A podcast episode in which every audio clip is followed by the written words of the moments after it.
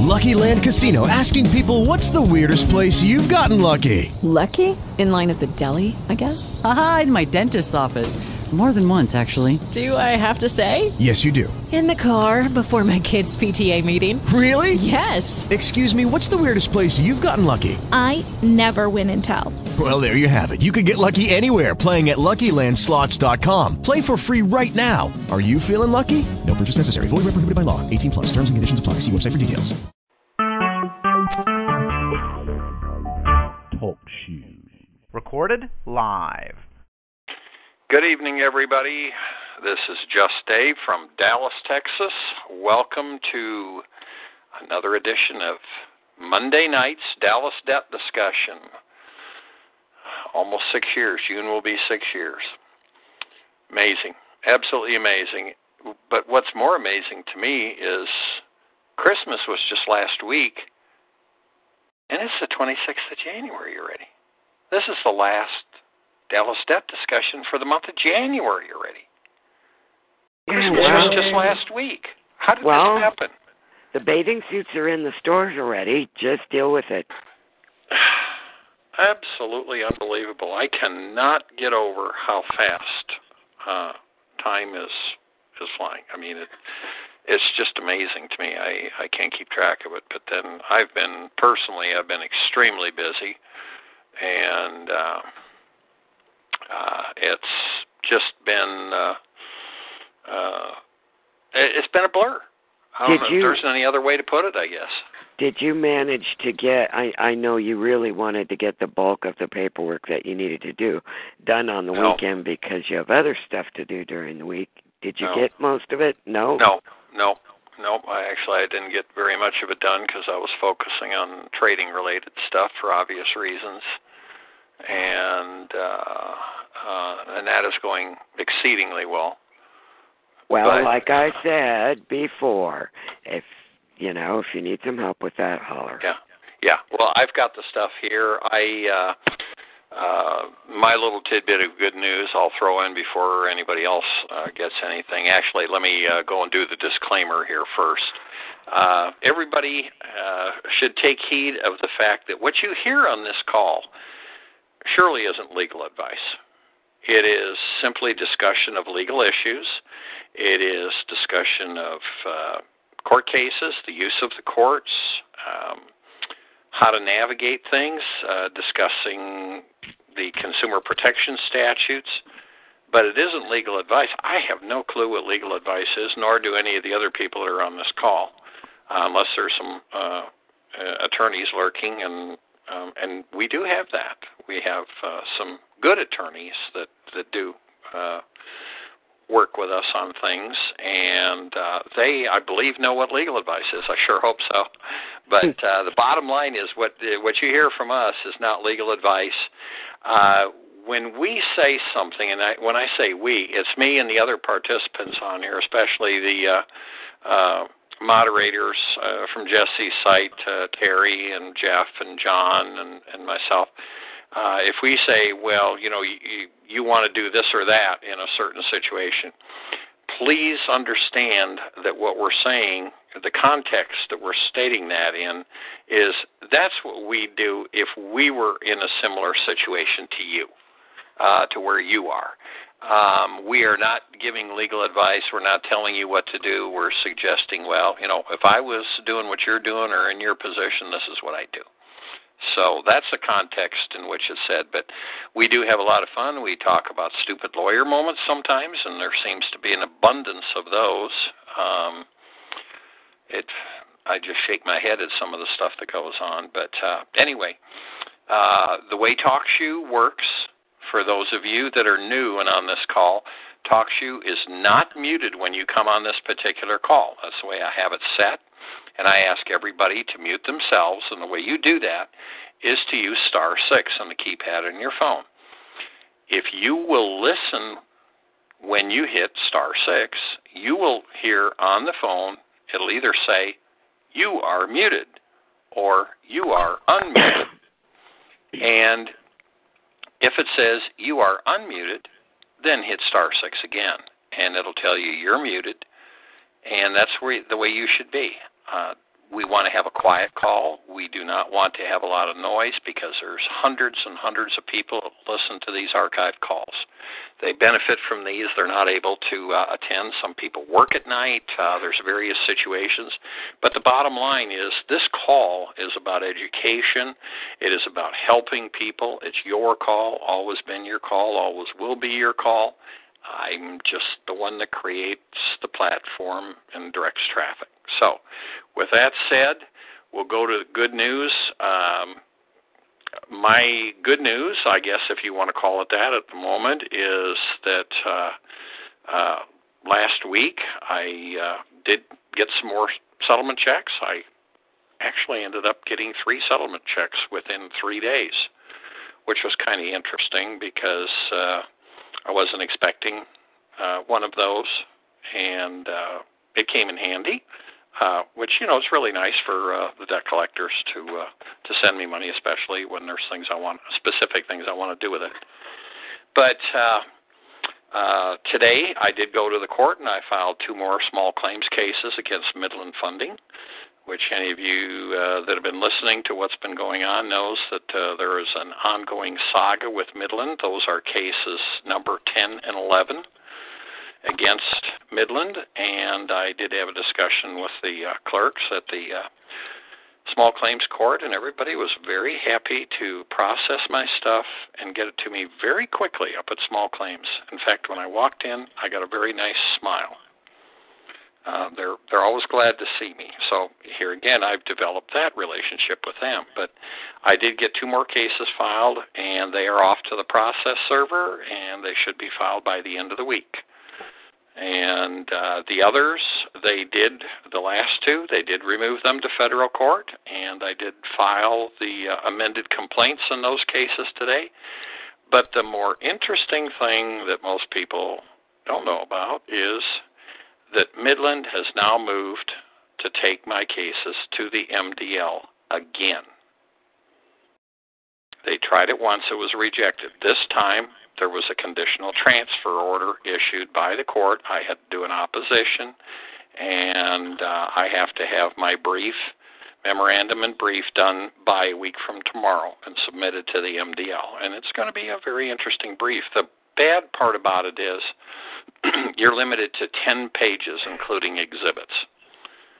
So uh, I'm going to have to be very judicious with my writing and, and doing that. But uh, even if they succeed in taking it to the MDL, uh, I'm going to keep filing cases. In, in other, other words, they want a brief to be really brief. Yes, yeah, they, they don't want a brief to be uh, anything but brief. All right. Um, the uh, the other thing that's very interesting is um, I got the answers to my discovery back from Midland, and we have a protective order in place, and they did nothing but boilerplate BS answers. And I guess that lawyer thinks that I'm just going to accept it. No, I'm not while I was at MO. the, yeah, well, while I was at the federal court today, I did discuss with the supervisor there the exact procedure for doing things, and uh, as far as the discovery goes, and I will be calling the discovery hotline tomorrow to find out exactly how I got to go about bringing them before the court. But we have a very nice thing where uh, instead of going through all the motion to compel the paperwork and everything, um, what you do is you call and you get on the phone with the judge and you try and get stuff done that way before there's a motion to compel done. In other words, they want to try and avoid the paperwork and have a judge intervene and say, okay, this is what you need to do, that's what you need to do. So uh, there's that. There's more, but I'm not going to get into uh, uh, all of those details. Uh, they've actually uh, uh, filed two motions to stay the discovery in two other cases so that they don't have to answer that. Uh, they ask for a stay pending the decision from the MDL, which isn't expected until April. Very interesting. And of course, I have to argue that. And then they're also going to be getting uh, uh, motions to strike their affirmative defenses that they put in these last things. So, needless to say, I'm up to my eyeballs in litigation stuff in addition to other things I'm involved in. And and I have, uh, for anybody that doesn't know it, I have gone back to uh, started my uh, full-time trading again that uh, I've worked on for 20 years. So that's been uh, an endeavor that I have studied for many years, and I've reached the point where I've gone back to work with that. So that puts an extra pinch on my time. So uh, a multitude of questions uh, from various people isn't conducive to me uh, uh, getting stuff done. I'm willing to help, but uh, there's going to be limitations. So if I'm slow answering an email or something, please understand that's probably why. So anyway, that's my good news, and uh, what I'm going to do is throw the floor open to anybody else that has good news. If you have good news, all you have to do is speak up. You don't have to hit the star eight on your phone, which is the way you put yourself in the queue. Once we get done with good news, we will uh, uh, take questions and comments, and the way you put yourself in the queue is to hit star eight. So if anybody else has got any good news on anything, uh, go ahead and speak up. Floor is yours. Uh, this is Vincent in New Jersey. I have a little bit of good news. Let's hear it. Okay, I survived the uh, 12B6 motion to dismiss my complaint against TransUnion for uh, not reporting my mortgage accounts as disputed. Oh, good. Good. Uh, uh, denied and granted in part, so I, I have some questions to ask later. Okay. Well, that's good. That is good. You know, uh, anytime the other side wants to just dismiss you and send you on your way, uh, and you can uh, beat them on that, that's absolutely uh, in your favor. That's that's great. Okay, who else has got some good news for us? I have a little good news that's good news to me. Well, hey. I was very happy today. Finally, something good happens. Uh, you remember a few weeks ago, I lost an earring that was part of a set that I had bought to Mhm. match a jade and diamond necklace I inherited from my mother. Well, jade is extremely hard to match to begin with because it comes in so many, you know, different shades of green. And those earrings were not bought with the necklace, but I had found them and they were a perfect match. And I lost one. I was really bummed out about that. Well, today I was cleaning and as I was vacuuming Haley's room, thank God it didn't hit the vacuum. It flipped out from under her bed. I must have lost it when I was putting clothes away in there. And just as I was pushing the vacuum forward, I saw the earring and stopped the vacuum. So I got my earring back. Oh, I'm really wow. happy. Oh, yeah. Well, that made your day. That's for sure. Oh, it that's good. I was A- really a, happy woman getting that. her favorite earring back that she lost now you know that's a big deal for for the the ladies you know for you guys that uh uh you know don't pay too much attention to that that's a big deal to them it really Well, is yeah, because it matched that necklace I inherited from my mom, and uh-huh. it's they're just and on top of that, they were my favorite earrings anyway. But yeah i remember you telling me about that and you were really bummed about losing it I well, was. That's, that's good that's good. Yeah, it's looking better. yeah the there the you go. Hey, good news cleaned- comes yeah i was going to say good news comes in in many forms. And I- you know i mean generally we talk about stuff related to the debt issues but hey good news is good news. Yeah, I must have, I must have chased the Murphys out of there with the vacuum cleaner. there you go. There you go. Yeah they they hung around your place for a while i know that. There's no doubt about Yeah. that. All right well who else has got some good news for us tonight Hi, David. yeah Hey, how are you? How's everybody tonight? i'm good how are you I'm great. Yeah, I just got a settlement check on Friday from Portfolio, so uh, I'm pretty right. excited. It's my yeah, I'm having a blast now. Never gets old. it is Um, so nice to get those checks I have, I have a question for you, Dave. I, I every time I get one, I I, I let a, a yell out. You know, I'll say like a touchdown just happened or something. uh-huh. But that's how excited I feel when uh, you know when either I come to a settlement or it just comes uh, by FedEx or UPS knocking on my door. uh-huh Um, yeah, well, I know the always- feeling. I believe me, I know the feeling. Mhm. Uh, the the one that uh, came last Monday uh, came FedEx, and you know there, it was a holiday. It was MLK Day, and we didn't have any mail, but I was expecting it because uh, the uh, uh, collection company said they were going to send it.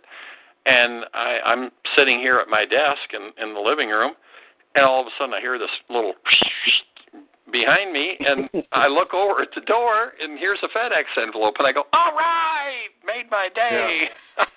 I, I love seeing FedEx come. You know, Oh, I do too. They always, they come at the right time. It's like, oh, and here he comes at the end of the day to brighten up the rest of, you know, Right. that day. Yeah, Uh, and and first thing I- always remember that FedEx never brings a bill. They bring Uh, stuff that you want. Right, and and you know, I would just ask you, is there a bad time? I no. know. no. no. Well, No, that's uh, super. Yeah, yeah. The, the very first thing I did too was, you know, I deposited and then I bought the uh, eighth edition for the FDCPA, the NCLC book. So Uh-huh. that's, that's that's coming. Uh, that should be here next week. Good, good. Um, I'm pretty excited about that too. Can't wait to Yeah. go through it because my old one, it's a sixth. Yeah, it's a sixth edition that has bookmark, uh, bookmarks inside of bookmarks, and um, Uh-huh. I just I, I can't wait to see what's updated and all the new case law and all that good stuff. Yeah. But, uh, Those are my invaluable books. They really are. They they Yeah, really I- really are. It, and and until you lay your eyes on, for anybody that has never seen one, that's never looked at it and seen the amount of material that's in those things, when you get it, you- you're like, if you're really into dealing with the the legal stuff and you know thinking, oh man, you know, where can I find case law for this or that? You look at one of those books and you're like a kid in a candy store. Yeah. It's like you I- can't leave it alone. I only Yeah, have the your- FDCPA. I wish I had the FCRA, but I have the FDCPA, and I I dig into that really, really often, guys. Yep. the consumer law pleadings too. I just got two months ago. And boy, that's you could hmm I could you know I'm on the the companion website forever just looking at a bunch of stuff. Right. Uh, but Right. yeah, that that's my good news. I'll Hey, uh, that's give it to great. Somebody else Love it. I'm glad to hear you got a nice check. How much was your check? Um, well, uh, I'm not at. I don't think I could say it, uh, but because I did mention portfolio. Oh, okay. Um, right. But let's just say it's my biggest one. Yeah. Um, I've It was enough to make months. you smile, Yes, my biggest rather one. and- broadly. I'm going to guess. yes, yeah, I couldn't take the smile off my face. Okay. All Thank right. It was you. painted on. It was Okay. enough. It was enough to make this a good year, right? Yeah. Yeah. Yeah. Oh yeah. Yeah, my birthday was just last week too, so I'm. Oh well, timing. happy birthday! And and what a Thank nice you. birthday present. You never in your life thought that a debt collector would give you a birthday present, did you? No, See? everybody See? freaked out. yeah. yeah. All right, Everybody's that's great. Thanks. Thank okay, you. who else has got some good news? I'll give Hey, you this two is pieces. uh, Charles. Oh, wait a second. I think I think I heard Charles in there. Yep. Yeah, this is Charles from Atlanta. Yeah. Uh, good news. I was talking to a buddy of mine in the Dallas area, and I could Mhm. tell he was in his car. So I said, "Man, I said, where you headed to?" He said, "Oh, he said I'm headed to a debt collector." He said they um uh owed me three thousand dollars, and um you know he said they would mail me the check. He said, and I told him, "No, don't worry about it. Uh, y'all close to me. I'll just come by and pick it up." I like that. ah, ah, man, that's Save cute. you the postage. Yep. ah, ah. I should have done that with the lawyer that I got the judgment against here, and he paid me. Oh, really, Dave? You Oh, should yeah. have. Yeah. Uh, just getting the just getting the judgment against him and making the lawyer pay me. They, and that's the lawyer that had filed two suits against me, and both of those got dismissed. They never uh, they never even served me. But yeah, that's that's good. That's good. I like that. Yeah, definitely, definitely. So this makes uh five thousand in the last um sixty days. We'll, we'll say we'll, we'll say in the last seventy five days. Oh, that's all right. Yeah, not That's bad. all right. Okay. You're not starving. No, he's not starving at all. Yeah, that's good. I love it. Okay. All right. All right. Thanks very much. All right. Who else has got good news? I heard another voice out there. That was Hey, Dave. Whoa, man, we got we got all sorts of people. I heard Jeff. That's all right. I'll wait. Yeah. All right. Oh, it's it was me, but um, it's Keisha. Uh, Hi, but I Keisha. Hello. I was just letting you guys know that I have some good news. Um, I have been waiting since September um, on my response for my opposition for a motion to dismiss on my FDCPA case against the law firm. Yeah. And um, I just got it in the mail, and um, you know they were claiming qualified immunity, uh, saying that they basically didn't do anything outside of their representation for uh, the foreclosure. Well, um, Judge Terry Means up here in the Northern District disagreed. He said that um, basically I identified and made such allegations in my complaint that they were debt collectors and that um, you know the Supreme Court has held that law firms which regularly engage in consumer debt collection can be liable, and so that I have pled um, a cause of action under the FDCPA that is plausible on its face. Right. Um, Heintz versus the- Jenkins. Yes, and that um, the motion to dismiss was denied. So I am Very good. excited. Awesome. That's great. Good job. Yes. So I'm just now I'm like, okay, come on now, I'm ready, you know, I'm ready for whatever with them because I you know, that was my biggest hurdle. I was like, Oh my God, I gotta pass this motion to dismiss. Yeah. Once I can get past that then I can I'll be good. Well, and see, it's it's you understanding how to properly write the documents, how to plead it, is why you you won that battle. You know, Yes. the war's not over, but you won that battle. Yes, yes, yes. There you go. Good. Well, good job. Thank you.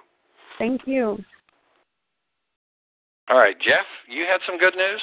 Well, I don't know that it's good news, but I finally got uh, an answer from the defendant that I sued after two Oh. months. Uh, it's eight pages. Uh-huh. Primarily, I have not read it because I just downloaded it maybe six or seven minutes ago. Ah. And but mostly it's par by paragraph by paragraph. Defendant denies. Right. Of course. Yeah. Yeah, one of those high tech Marvel answers where they really had to do a lot of research. yeah. Oh, you put them through so much, Jeff. Uh, Oh, I'm just so bad. oh, that's good. That's So- good. At least something's going on I'll instead of uh, you know to the doing the limbo. Yeah. Well, we were wondering what was going on when Well, they were right, take right. action. Right. You were wondering, and the and the deadline uh, you said was, Was what today. wasn't it? Mhm. Yeah. Yeah. Okay. So, tip as as is typical, uh, they waited till the last day. Of course.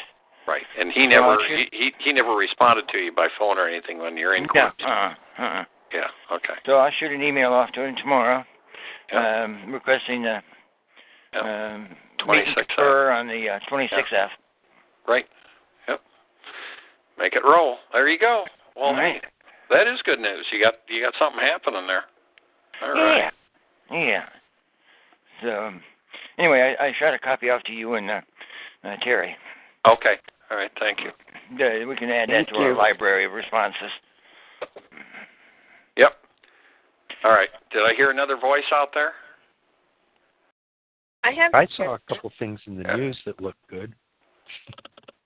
Well, We got two Uh, people. John, one of them. yeah. John was one of them, and there was a lady that spoke up. Um, You can go first. yeah. All right. Uh, who is the lady? Have you got some good news for us? Um, I have some good news. I received the answer brief to my opening brief on my Uh-huh. TCPA case This is on the uh, the appeal.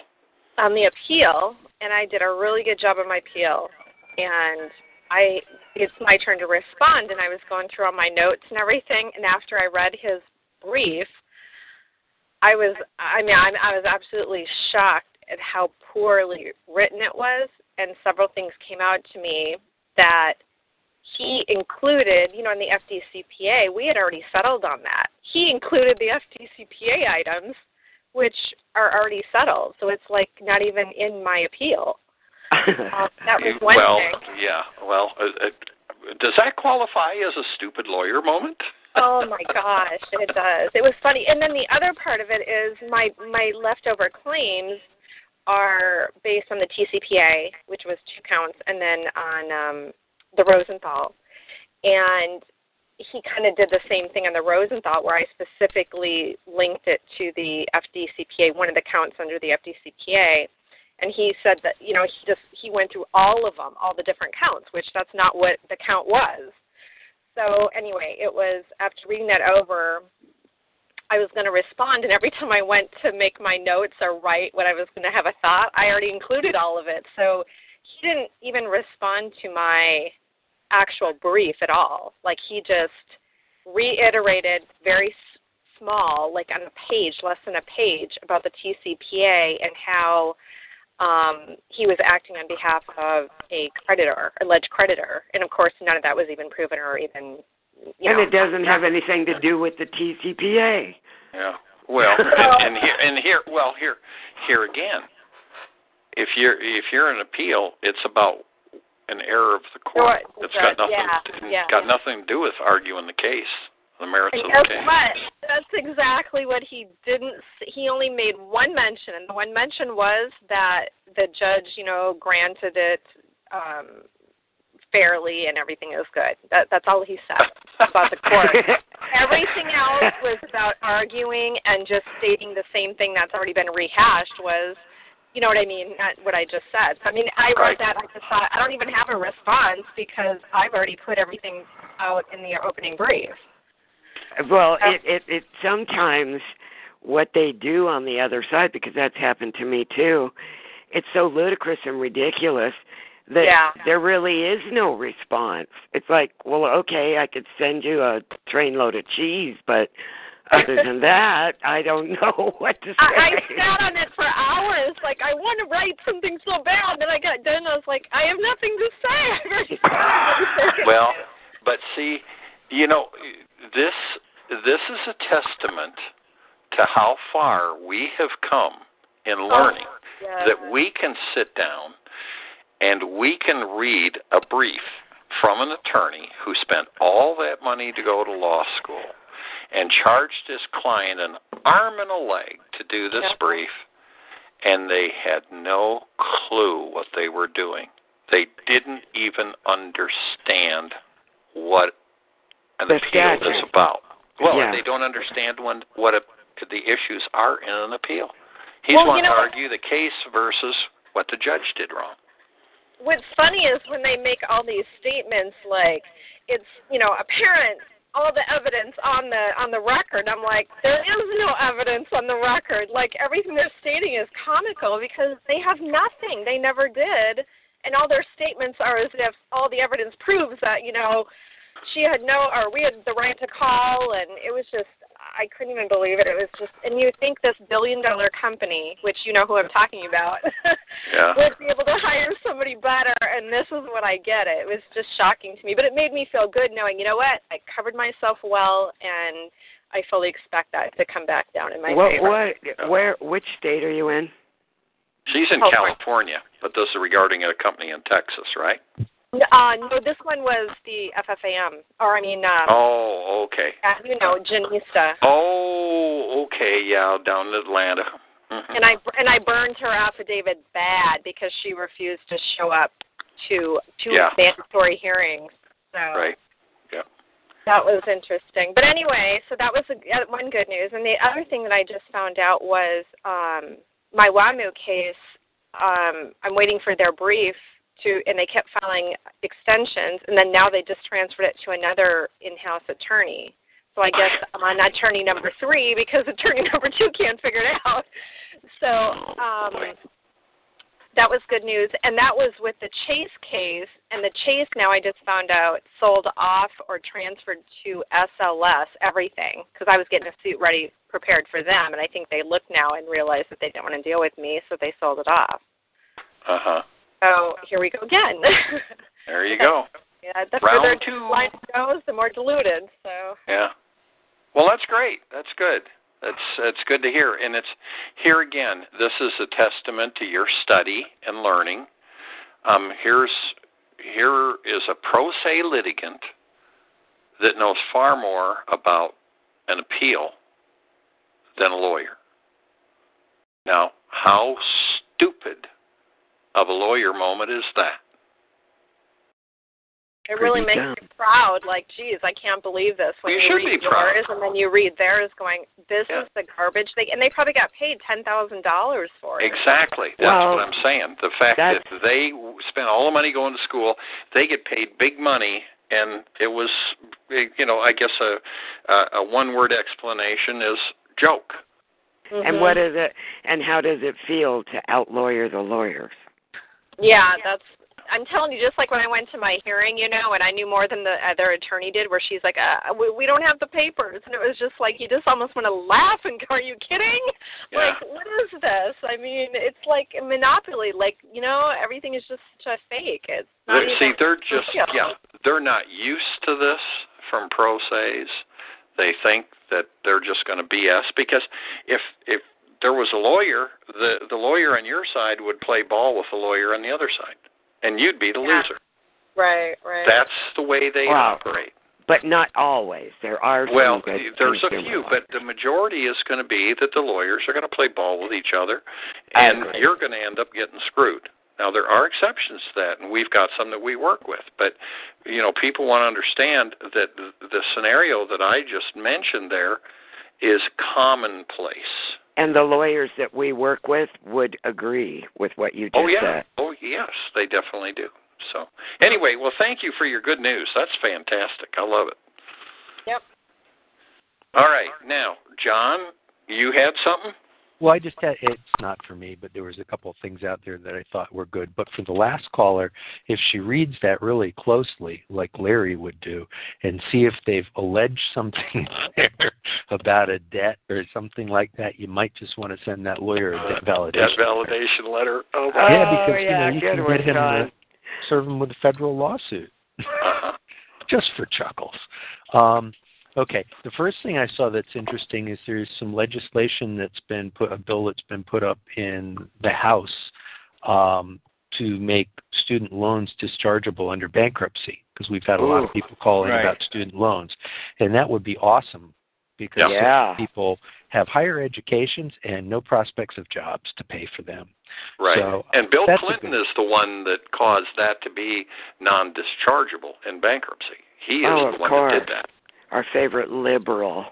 Exactly. And then another thing that's interesting, most of you've probably seen Ocwen had trouble in California where California was about to shut them down and they had to pony up a, a large sum of money just to buy themselves a little bit of time before they have to turn in the discovery to the state they need to. But on another angle, a bunch of their investors have gotten together and sued them saying that they didn't act properly as servicers and didn't do this and didn't do that. And Ocwen shot back at them and said said about their letter complaining, your letter obscures the ultimate objectives of investor clients to stop servicers from modifying loans and force them to foreclose on and evict as many struggling homeowners as quickly as possible. So you've got with the homeowners out of the equation where they've been foreclosed on already, now the the the investors are starting to pick on the servicers and the servicers are starting to pick on the investors and that's a good thing. Yeah, yep. that's and you the might say- eating the sharks. Yeah, say, the, what the rats the in a bag. And then in Florida, um, Armando Ramirez, who's the clerk of the court of Osceola County, you know, right there by Disney World, Mhm. um, came out with the announcement that he he's finished what they conducted, which was the first investigation that not only investigated the uh, the clerk's records of recordings of deeds, but they also did a forensic audit of the court records. So they did a forensic audit of both the court records and the land records, and the investigators came up with a 700 and something page report, including legal opinions. And so he just announced that this week. Um, Hang, hang, hang on a second, John. Somebody's got kids making noise in the background. Would you please mute your phones? Somebody's got a child in the background. Would you mute your phone, please? Thank you. All right. Sorry, John. So that's okay. No, but the he the clerk of the court announced that the first 100 victimized families related to the fraudulent foreclosure documents will be coming into the Kissimmee Police Department to sign criminals' complaints against the entities and individuals soon. Ooh. And they're, having, and they're having a press conference. So this guy, Armando Ramirez, you know, say a prayer for him uh, because I Oh, they're yeah. gonna have, they're going to be after him. But to to to to do your investigation under the cover and then come out and say that they're going to be doing criminal complaints now, criminal complaints. Uh huh. Wow. And it's not some law firm or some individuals, but the clerk, an officer, right? Clerk, Yeah. clerk in there, an officer of the court. So that's huge. Yeah. That, yeah, that that's is. in, that's mag, that's magnificent. Well, that's what should be happening. That's the kind of stuff that should be happening. Does Well, that someone include the judges that participated in this? You know, it's not good for the judges, but we just had elections down here not that long ago, and a lot of them got turned over. I mean, in other words, did not get reaffirmed. Exactly, and in fact, in, in in South Florida, a few judges that were elected had been in the um, foreclosure defense business. So that's good. You know, people That's that, great. That's people that- fantastic news. But you know, it, it really when you think about that, you know, you've got all these young people that are tied up with debts that they got suckered into getting into with, you know, trying to get an education to get a job. to be on the- Predatory lending. to be on the hamster wheel, you know, just a little Right. higher up in a different rung in the PetSmart. Um, and then you've got all the people that have been victimized by awful companies like Ocwen. Well, now Ocwen's getting picked over by the government and their investors, and they're fighting back. You know, once a cat fight like that starts, all the all the discovery will come out. There's Oh, no yeah. way they're going to settle it. They're just Oh, going to yeah. they're they're going to kill each other. It just then- depends on whose claws are sharpest. That's all. Right. And then you've got someone like this, the clerk of the court, who's done an investigation and said, aha, it was all fraudulent what these companies did. If the investors made the servicers do the foreclosures when they weren't supposed to, and it's fraud, and these people have been victimized, criminal complaint time. In Oh, yeah. 1987, when everything collapsed, and after that they had the Resolution Trust Corporation, and it was mostly commercial real estate. I think it was around 1992 or so when the criminal indictments started coming down. So it's taken longer this time from from 2008 to 2015, but you know what comes around goes around. Yeah, I I know uh, a bunch about the RTC because believe it or not, I had purchased a home on contract when I lived up in the Midwest. I bought directly from the builder on contract. And with the savings and loan fiasco going and doing what it was, they were they would close up a savings and loan and then they would sell the loans off in a portfolio. Somebody else would buy them. You you probably find this almost unbelievable because I did. My loan was owned by the RTC five different times. It would be sold, and who they sold it to would go bust. They'd get it back. They'd sell it again. They would go bust. Five times, I five different times, I made payments to the RTC. Well, you know, property. it it it it's not hard to believe then, but that's a better situation than now where some people, you know, are getting foreclosed on by two different entities at the same time. Right. Or the people that bought a foreclosed home only to find out that it was an improper party that foreclosed and you've got someone else ponying up to the table saying, "Hey, there's money owed from this previous debt." And Yeah. it, Oh, and the land records in this country are are in shambles yep. because of MERS and all the stuff that was going on. MERS and all that stuff that's gone on, but at least here's someone that's trying to clean. You know, and other other county clerks have have gone and made efforts, but they haven't done both the court records and the land records. So hmm progress is being made, Yeah. and that's a good thing. Well, as I've said so many times, The wheels of justice turn slowly. They do. And there's a good example of it. They do. Yep. And you're well, going thanks to have for, fun thanks in for that. yeah. No problem. Well, that's good news uh, if they can get that passed on the student loan stuff. But yeah, well, Slick Willie was the one that got it uh, put in so uh, people couldn't discharge their their stuff in bankruptcy. That's nonsense. Mm-hmm. But uh, you know, that was a brother-in-law uh, deal that he made with somebody, obviously. Mm-hmm. But the the uh, the families, uh, congressional people, and their families could get rid of theirs, but Well, not the general public. Right, right, They're they're above the law. exactly, right, and they flaunt that all the time. All right, anybody else got any good news? All right, nobody else is popping up with any good news. Well, then, Yeah, if I do. Can you okay. hear me? Yeah. How come you're so slow, Christine? I was just waiting for everybody else to get theirs all out. um, my total this year will be sixty five hundred. Oh, very good. As soon as I get this one settlement signed and sent in, which I have a question I need to ask you guys in Q and A later. and tomorrow, I have a discovery dispute conference. Um, Ooh, like I'm going to have. Ah. Yeah, yeah, it, and it's going to be good because this magistrate, she put an order out at the very beginning of this case, and this is my defaulted defendants, which, which, by the way, are still in default. They will not let them come in, because in the last phone conference with the judge, um the attorney had asked he says you know we're we still have this default hanging over us and you know this is backwards. We're doing discovery and he's going on and on and on. And the judge says all right i'll look at it.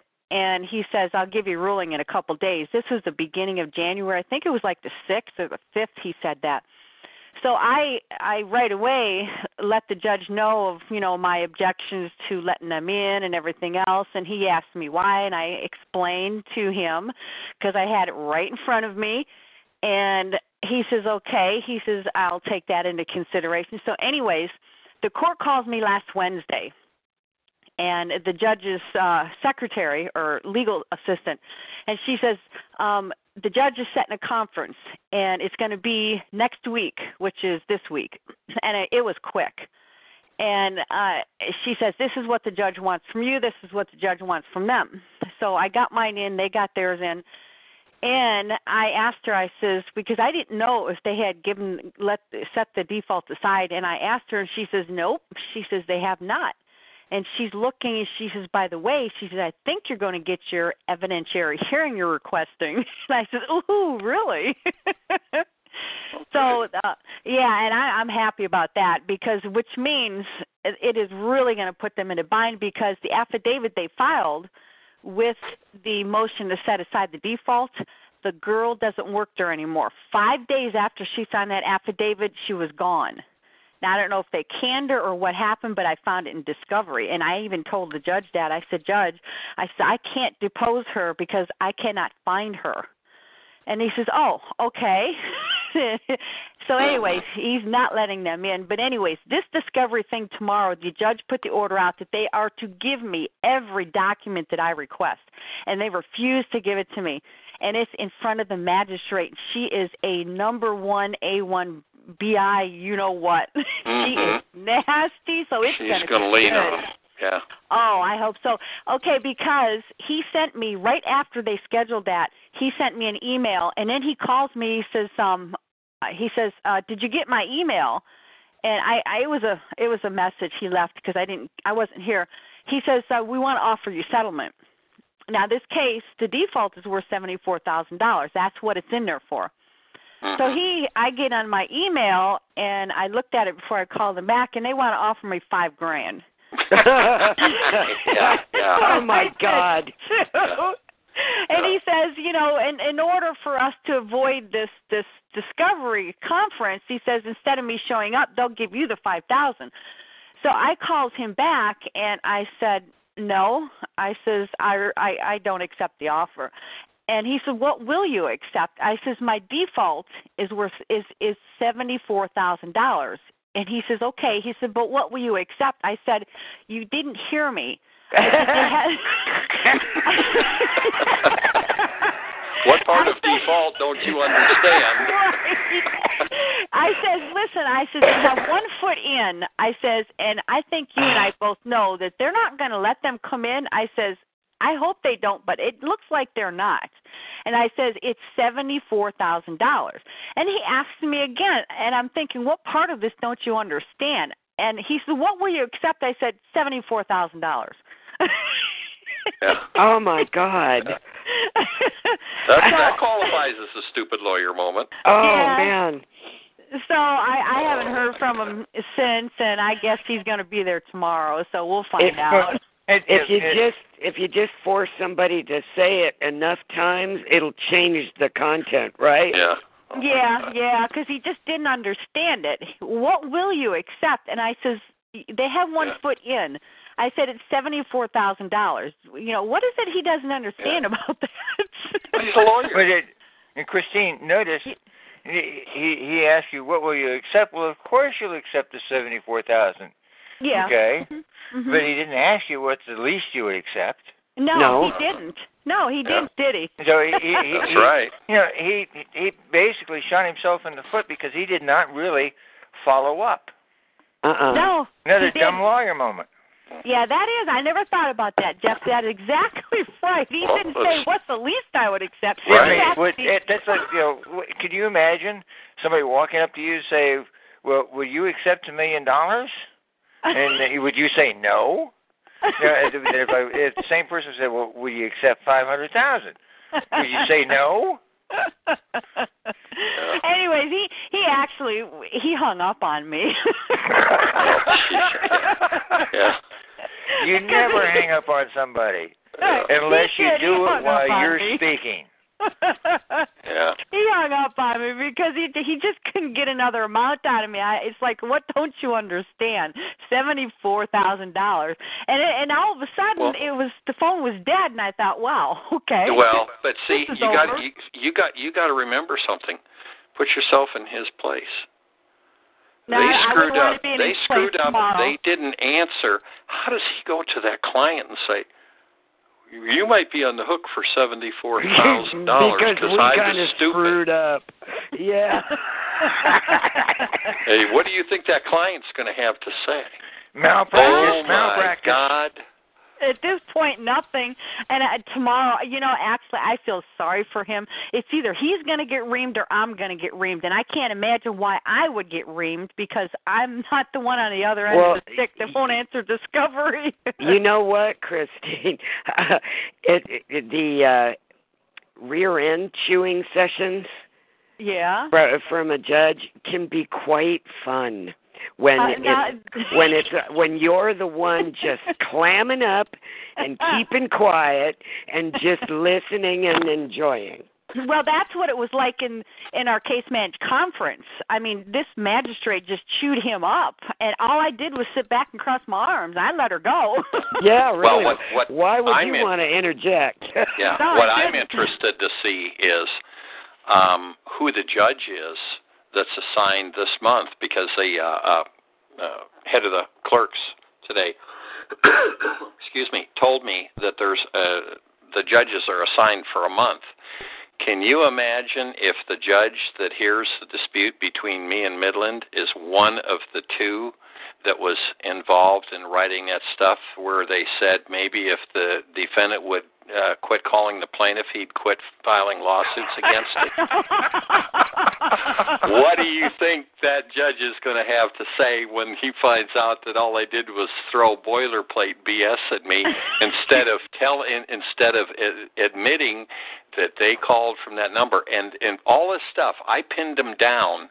I mean, I pinned them down big time on answering the questions about how they called me, what number they called me, the physical location, where the call originated, and everything else. And they said, "Oh, after a diligent search, we can't determine that." what kind of answer is that? Uh-huh, and that's and what I'm getting too. yeah, that's what yeah, I'm getting. and asking for and asking for specific information, they say, "I'm asking for a legal conclusion." I Yeah. asked I- I very lot that, blatantly. too. yeah, well, but see, this is this is the kind of stuff that goes on. So anyway, I I hear what you're saying. So Uh-huh. um, le- we got to keep moving here because you know we're limited to two hour call now. So we uh, we want to get to be able to get to questions. So thanks for your, that and uh, good luck on your conference tomorrow. I'll I'll be in similar shoes here very shortly. Yeah, they said plan on two to three hours tomorrow. That's what they said. Oh my God! Oh, you ought to have you ought to have fun time with that one. Oh, Yeah. it'll be interesting to hear what you got to say. Either Wed- Okay. either Wednesday on Terry's call or uh, or next week here. I'll let you know. Okay, thanks. You're welcome. All right. Anybody else got any good news? All right. Well, this this was interesting here. Okay, if anybody's got questions or comments tonight, star eight. That's how you put yourself in the queue. Red Rocks in Arizona. Hello. Uh, go ahead. Go ahead and raise your your hand. I'll call on you in the order that uh, people are uh, uh, on there. Do you have good news for us or question? Questions. Okay, you get your hand up, and I'm going to Yeah. mute you, which is where you're supposed to be, and we'll get to you here shortly. Thank you. All right, we're going to go to Central California. you have been unmuted. Go ahead. Hi, Dave. Uh, Good evening. How are you? Um, okay, I, I filed a lawsuit against uh, Fingerhut back in 2013. I beat him in court, and this is an original creditor. This isn't. Uh, I didn't involve the FDCPA. It was uh, just the FCRA. And uh, just was two days ago, I received a 1099. Now, Uh, you're talking. point, I- I- You're talking. You got a settlement, yes. and you got I a got a 1099 on that. Yeah. Yes. Now, is that uh, uh, something I do have to pay back on? Well, I, uh, all I can do is tell you what I've done when uh, I've gotten that. I uh, fill out a 3949A uh, form and send it to the IRS regarding it, Okay. Telling them telling them it's it's uh, it's damages from a uh, lawsuit. Right. Right, and and you don't. If you do that when you fill out the 3949A, you don't file the uh, um, 1099s with your taxes No. because you're reporting them as as improper. Uh, okay. Um, so yeah, I already filled one out. I, I've heard this this discussion over and over. I just wanted to clarify that, uh, just in the subject line where you have to kind of tell them uh, a little bit about the situation. I just before I- very yeah. All I all I stated was they uh, uh, the uh, uh, settle the uh, monies received were uh, damages uh, as a result of a lawsuit. That's it. Okay. Good. Okay, that's all I need. I just uh, I'm 90% done with it. That's all I need to put in. Thank thank you very Yep. much for your opinion. Sure. Yep, and that's That's all it is. I don't give any kind of legal or accounting advice. That's for sure. Yeah. No, that's very simple. Just one page. But uh, Yep. thank you. Yep, it's very simple. You bet. Thank you. All right, let's go to northern New Jersey. I'm going to try and get you unmuted here. There we go. You're on New Jersey. Yeah, um, this is Vincent again with the uh, the uh, lawsuit there, um, where I'd filed against uh, TransUnion and I survived the motion to dismiss.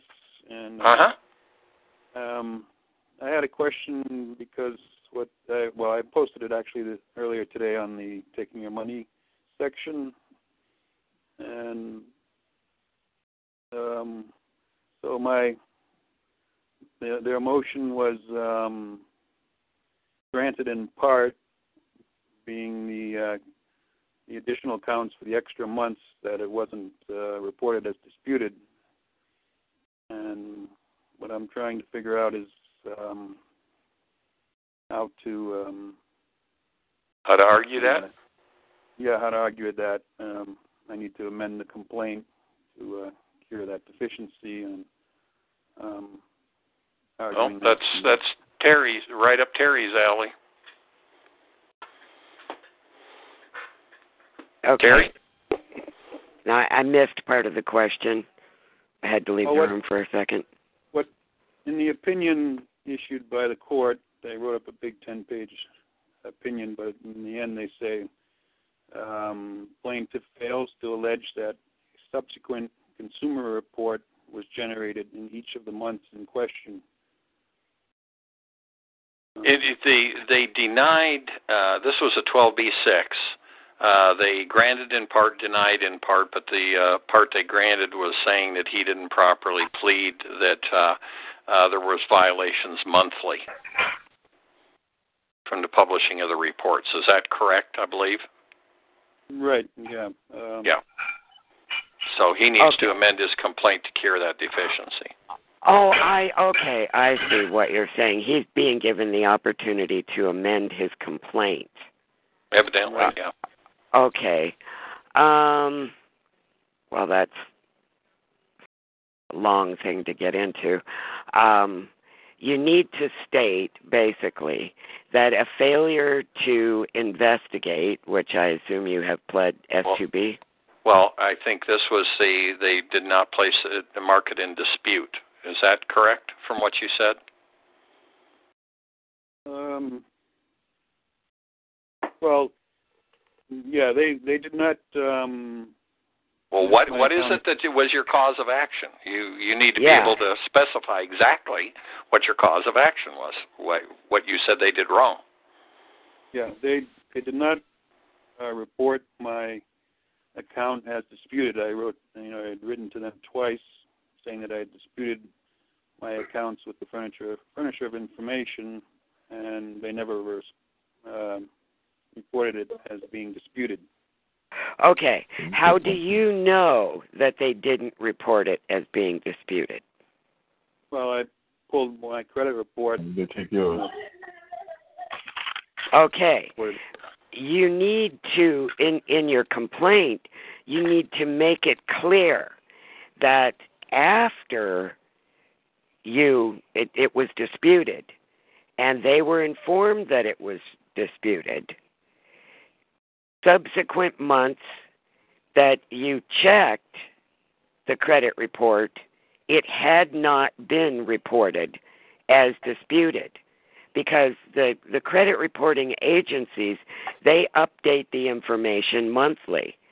And obviously when you pull your credit report after a dispute there is supposed to be a a change um, in the comment line showing that it was indeed disputed so you've got to make it clear to the court that it was not there when it should have been there. But does that mean that I had to check my credit credit report on a monthly basis then thereafter, or just say every few months? Well, right. It it when the comment line goes in, this account disputed by consumer, it doesn't like go in one month, come out for a couple of months, and go back in after that.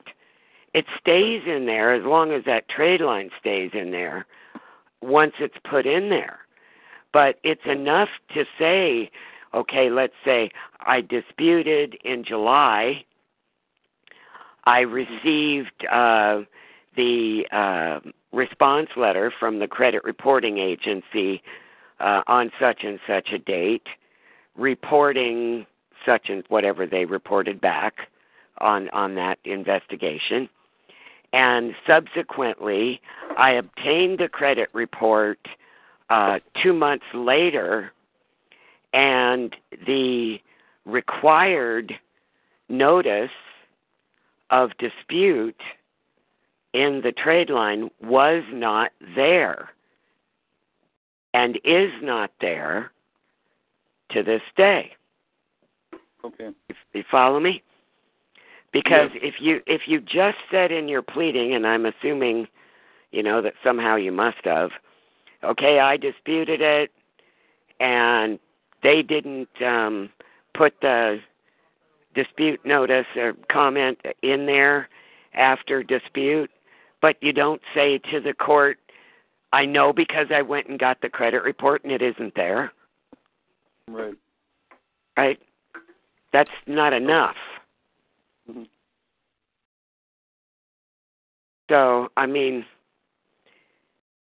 it's pretty simple. You you just Yeah. have to be able to show, you know, exactly what happened on what on what dates. How many times have you pulled your credit report since you made that dispute? Um, you know, maybe half a dozen times I'd have to go and you know look through my records. Well, see, that's what the court wants to know. You need Yeah. to say, I I obtained my credit report on such and such a date. It wasn't there. I re- I re- received my credit report on such and such a date. It wasn't there, and so on and so forth. List all those dates. And right. Then, and when you do that, now I want to clarify something uh, specifically in what you said there, Terry. You, when you write it, you don't say "I pulled."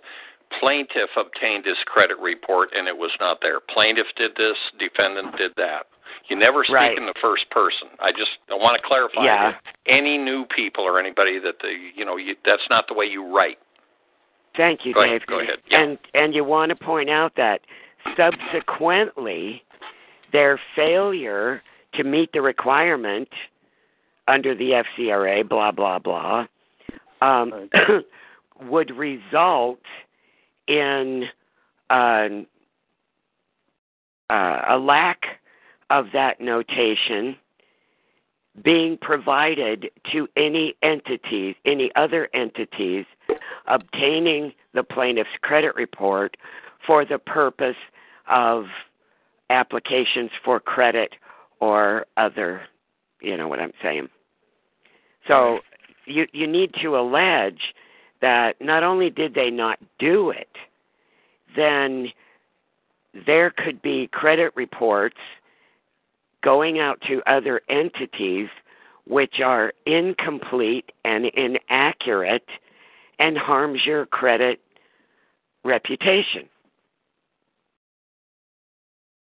Okay. All right. Uh, just a question on the uh, requirement to update monthly. Is that um, common knowledge or stated somewhere? Um, Well, the courts the courts like to ignore it. Um, you can Google. I I can't even remember the name of the name of the documents, but um, you can Google credit reporting agency uh, update requirements. Just Google that, and you'll find uh, stuff from the FTC and and from the credit reporting agencies themselves that they have published on what they do. I found it very interesting.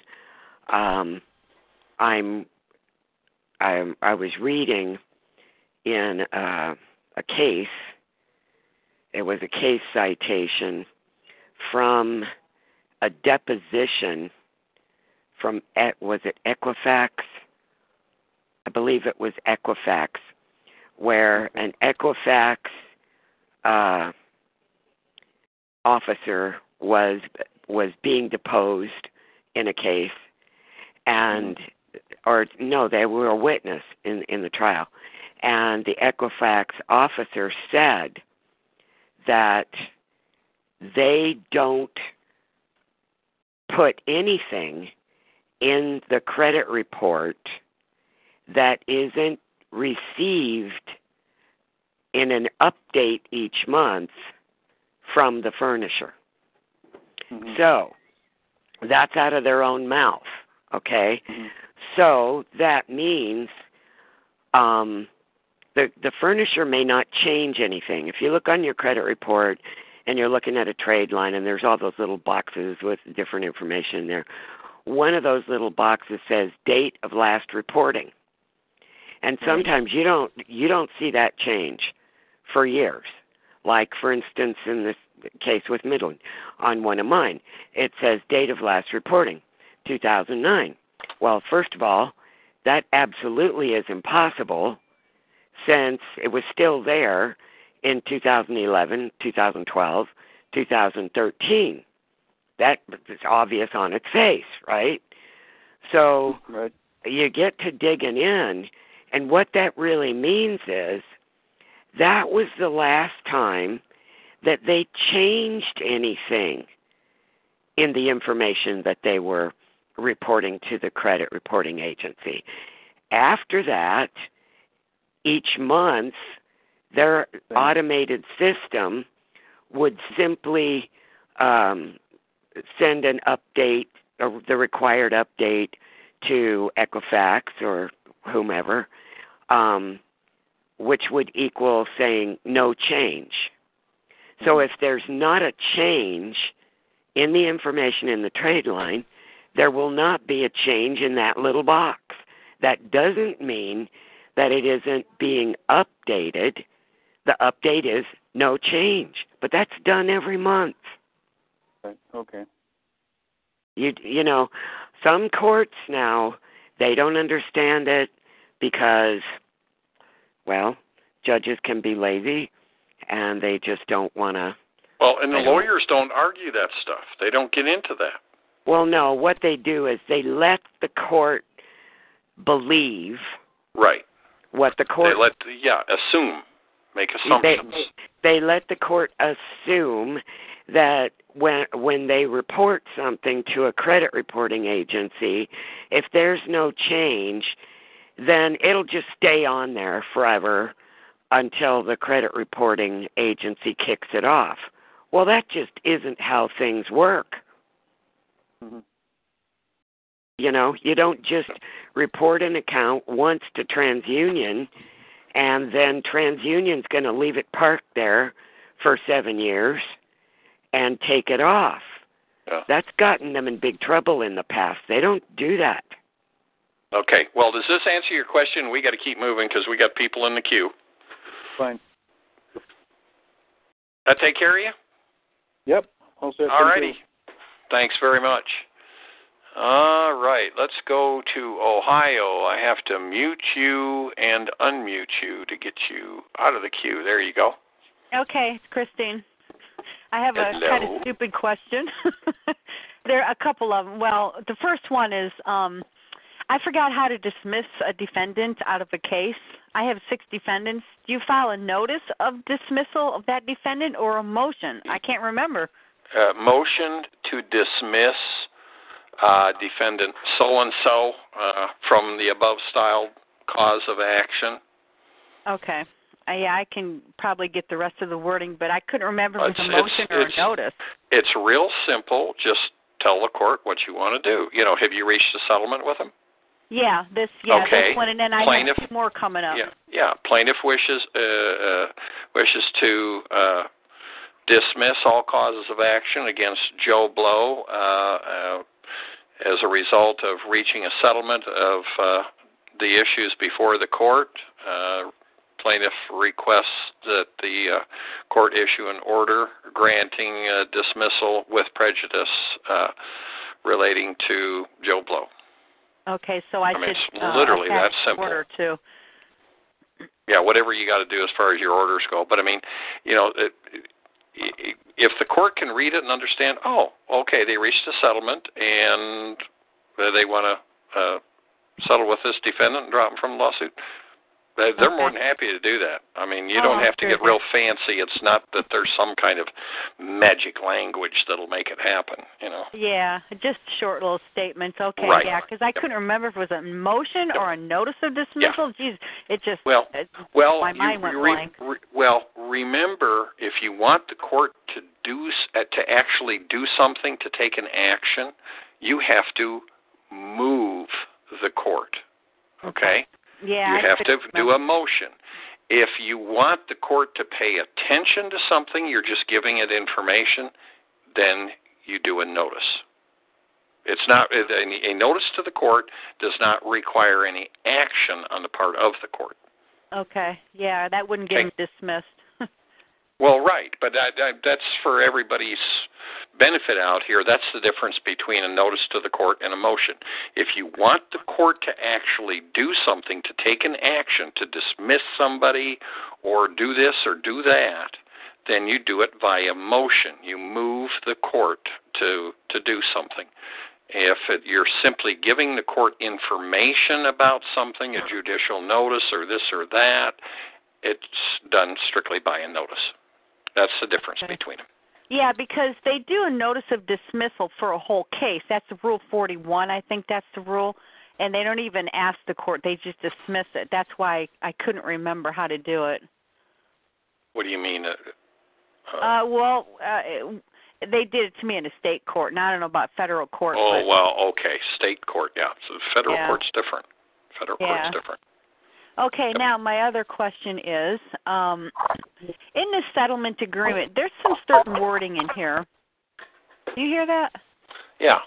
I'm trying Okay. to figure out who it is that's making a noise. Somebody needs to mute their phone. Go ahead. Hey, I didn't know if it was me or not. Um, there's some sort certain wording here. I want to read to you, and you tell me. It's it's not very long. If this should even be in the settlement agreement. See, the release is. um I wanted to put in here. I had six defendants. Okay, one of them is gone, so there's only five left, and this is referring to two of them. So there will be.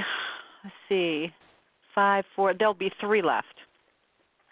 Okay, so when they did this release, and because this is Capital One Bank, and I have the, also the attorney firm that represented them in the state case, okay, I brought them in too.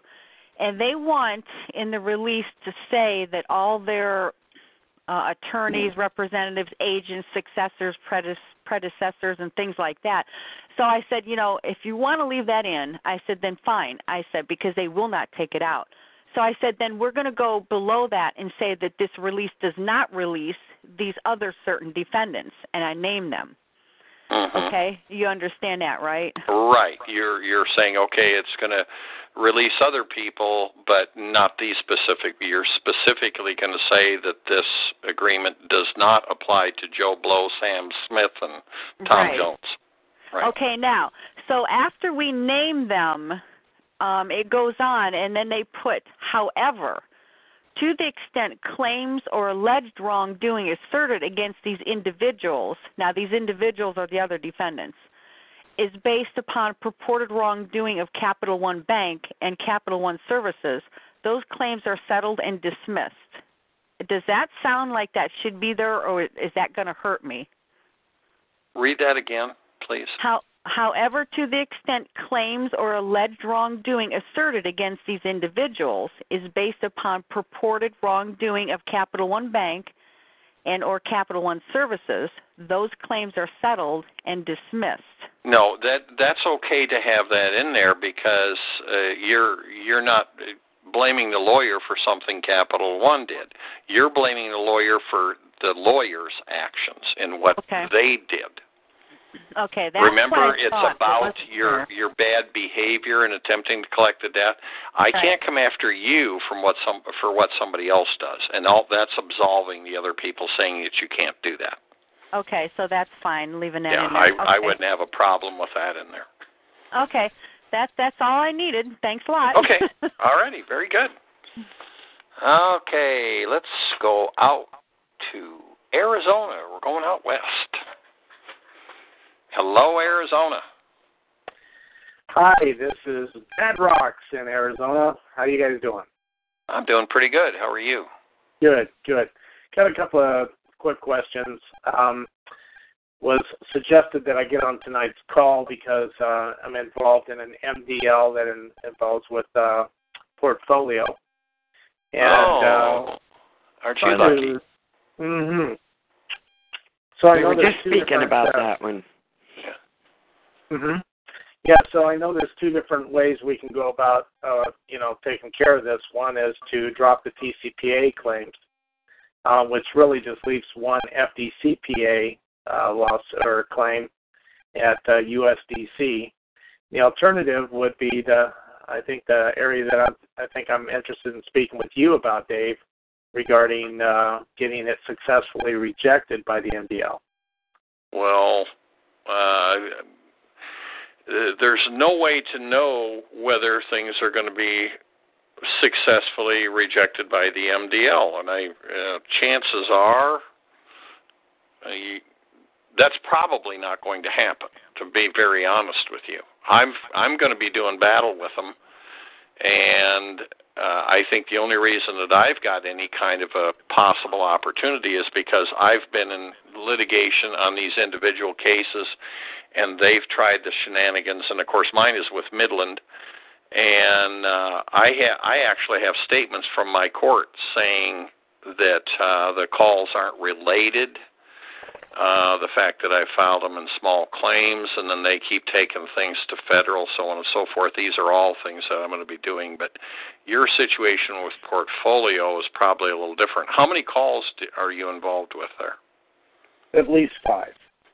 Okay, well, at least five. Does that mean it's five, or does it mean it well, could be we've, twenty? We've got we've got five uh, that we have record of. We suspect that there were others, so that we're not uh, re- uh, properly documented. Oh, okay. All right. All right. So you were wanting to do discovery to try and identify the others. Correct. Um, yeah, that's that's going to be uh, it's going to be hard to overcome that. In fact, uh, I I I don't see that you'd have a whole lot of luck because they they're basically carte blanche letting uh, letting these things go into the MDL. And I uh, I've talked to two, two attorneys uh, that I'm dealing with that have multiple cases be in the MDL with portfolio, and they say that that thing is just it, it's nothing is happening. It's just stagnant, dead in the water. Hmm. Which is typical. That's what they want. Well, that's exactly they just what want to they bury were after. everything. Right. That's Yeah. exactly. They're accomplishing their goal. And that's one of the things that I'm going to be bringing up. And in fact, uh, the uh, pleading from Midland in my case is talking about how there's so many. There's 123 additional call uh, uh, cases brought into it. Well, I'm going to point some things out to the court. Hopefully, that's going to make the court think a little bit about what's going on. And the fact that my local court said they didn't have a problem with what I was doing, but yours, I I don't know. I don't even have a suggestion on how you might argue that there because uh, the court, from what I understand, this seems to be pretty permissive. And if you could identify all your calls, then you could, you know, try and use the uh, the tactic that uh, that I have, the litigation strategy with going with small claims one at a time. But then, generally, in small claims, you're not allowed to do uh, discovery to uh, try and you know some places allow it, some don't. Uh, you know, you wouldn't be able to try and identify additional calls. So you're kind of in a catch twenty two there, unfortunately. Okay. Uh, the second case that I uh, wanted to bring up was um, has to do with uh, federal court.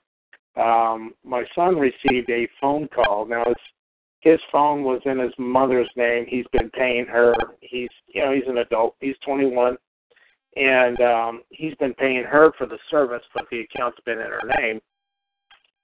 Um, we received one call from a debt collector on a alleged dental bill uh, or debt, and um, we didn't know anything about this. And then all of a sudden, it, he gets this call from a, a DC and uh, a local DC, and um, what they um, what they did is during the conversation, they asked him if they could have his if they if that number was a good number to reach him at, which he indicated that it was. However, there's nothing there's there's nowhere is there any That- express consent. Yeah, that that could be construed as express consent. Okay, well, we've considered it as a means of uh, um, maybe moving forward in this matter to just go after the FDCPA claim, which uh, at this time, I'm looking at two potential uh, directions we could go. One is causing the phone to ring, one, and then the other is they failed to send a 30 day validation notice uh, within five days of the initial communication. Right. Now that in itself is a violation. Absolutely. Yeah. So that's we're kind of at a stalemate now with uh where we are, we have been communicating that the attorney put in a motion to dismiss, but then there was a order from the court uh, for a meet and confer, and uh, so now we're having some communication and and the attorney is uh, you know, threatening things like, well, I guess you could consider it a threat by indi- or uh, uh, pointing out that I believe it's 1692K, which uh, K3, which says something about awarding attorney fees uh, for. Oh, you that's know, uh, that's the age old thing. Oh yeah, well you filed a frivolous claim and, and we're going to get uh, attorney's fees. Mhm. Well, did you Yeah. file a frivolous claim? No. no. Okay. Well, the uh, court's given us an opportunity or asking us to meet and confer to see whether or not I can amend my or he can amend his complaint, and uh, and that's kind of where it stands. So we've kind of brought this up to them, but uh, anyway, so I think we're actually making some progress. The fact that we're uh, conferring, so Oh yeah, Uh, just the fact that you're having conversation is, you know, uh, you you can't ever reach a settlement if you don't communicate. I mean, you know, common sense. mm-hmm.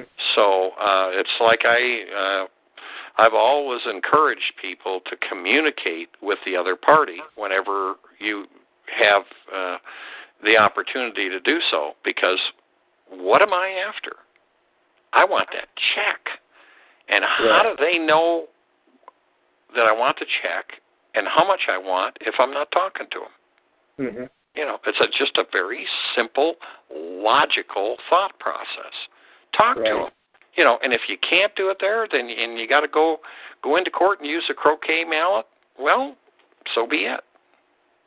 hmm Yeah, we're we're expecting that we may have to go that route, but uh, the good news is that we are communicating, and hopefully we'll get them to uh, just settle at least on the FDCPA. Good.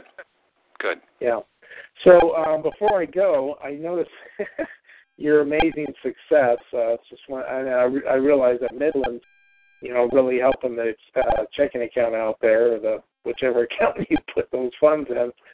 Um, you know, I used to have a lot of DCs contact me, uh, you know, over or for a period of several years. Just, I don't know if my numbers got been placed on a do not call list that they're actually uh, sharing with one another or what, but I don't get the calls like I used to at all. And I just wondered if you had any suggestions on, you know, how to kind of um, stir up the uh, nest I, a little bit. I, d- I don't know. You know, I know there's uh uh I know of somebody that you know got a uh, a track phone for uh some uh you know extra use and they ended up getting calls on a TracFone. I think you know there's people out there that um you know will run up debts and stuff like that.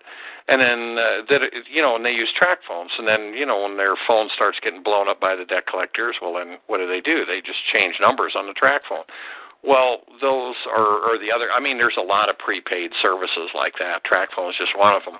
But you know if those numbers are recycled and you know if you end up having to get one of those numbers good grief who knows what could happen? Hmm. So, really, theoretically, somebody could go down to Walmart and pick up three of those things, and next thing you know, you got DCs calling on all three multiple times. Well, I don't I don't know. I mean, uh I the only thing I can say is if if you've got uh, uh cell phones, you if you're ever asked a question, you know, well, you know, it, like you said get three phones or something like that. Well, why do you have three phones?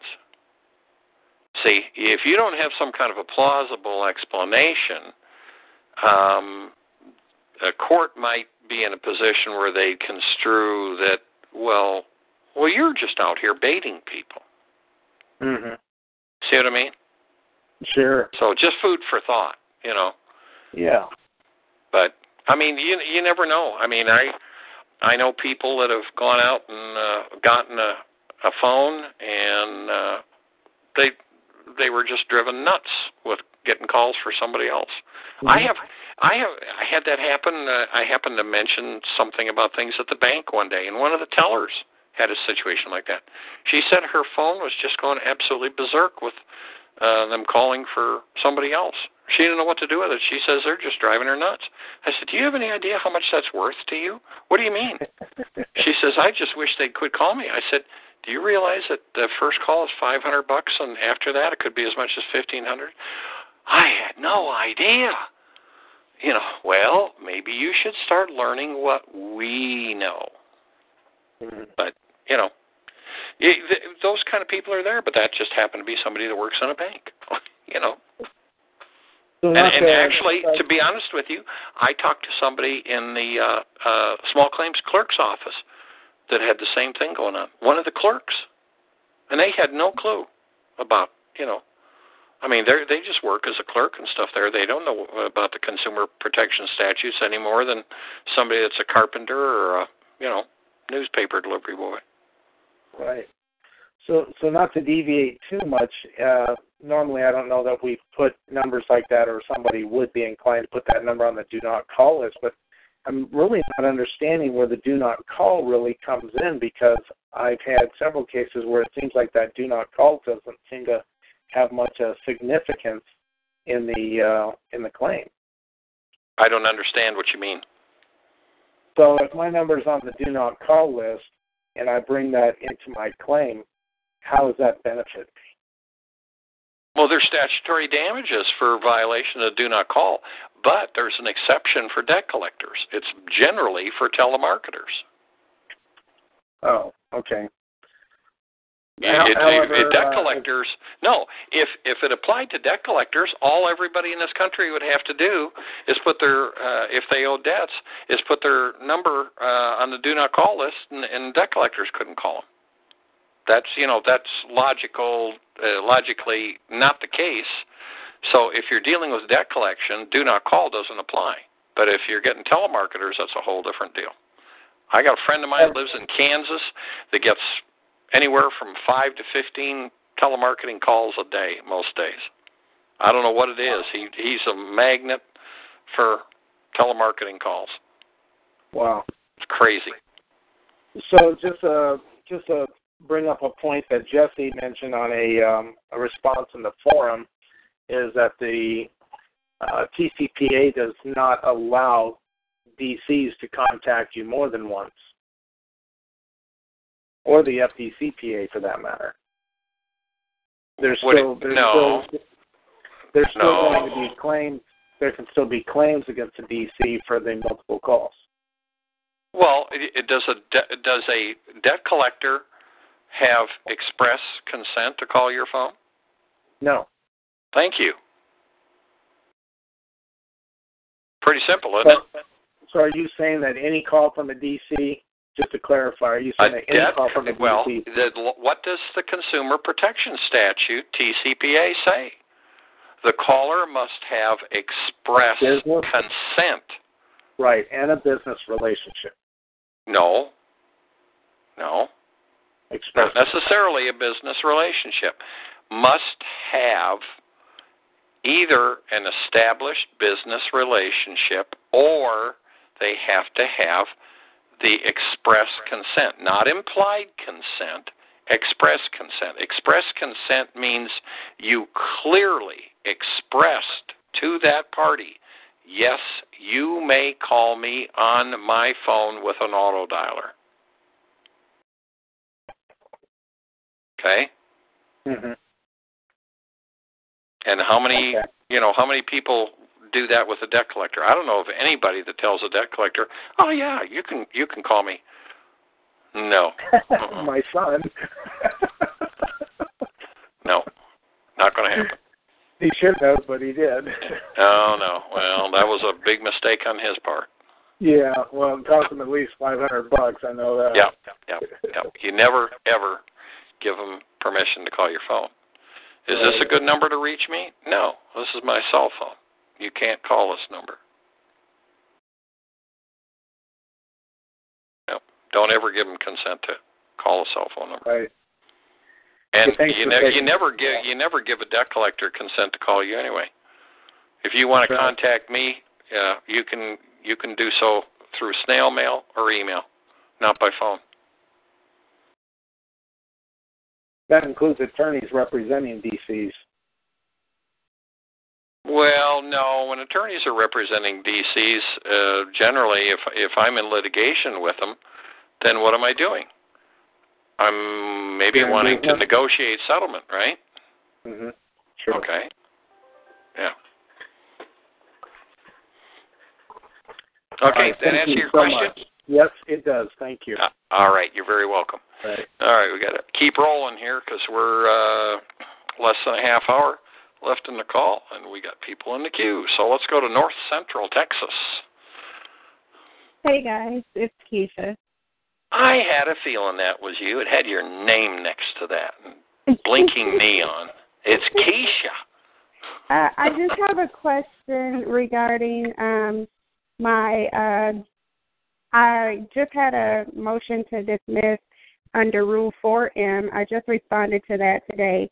So this is in the same case that I have with my FDCPA. Um, and I just got past that motion to dismiss with the law firm. Um, and this one is coming from the bank's attorney with the uh, Rule 4M. So now, what, what do you mean, Rule 4M? What's that? yeah, that's proper. That I didn't uh, affect the proper service within 120 days, but um, that's what it's called, Rule 4M. Um, Okay. So, Why um, did did you? well, actually, the the lawyer had put in a notice of appearance um, on August 8th, and we had went back and forth with uh, settlement offer. So actually, he was noticed of the lawsuit. So he no, was I did not. represent. He, yeah, he was representing them. Yeah. Yes. So no, I did not serve him because he had the complaint. We talked about settlement.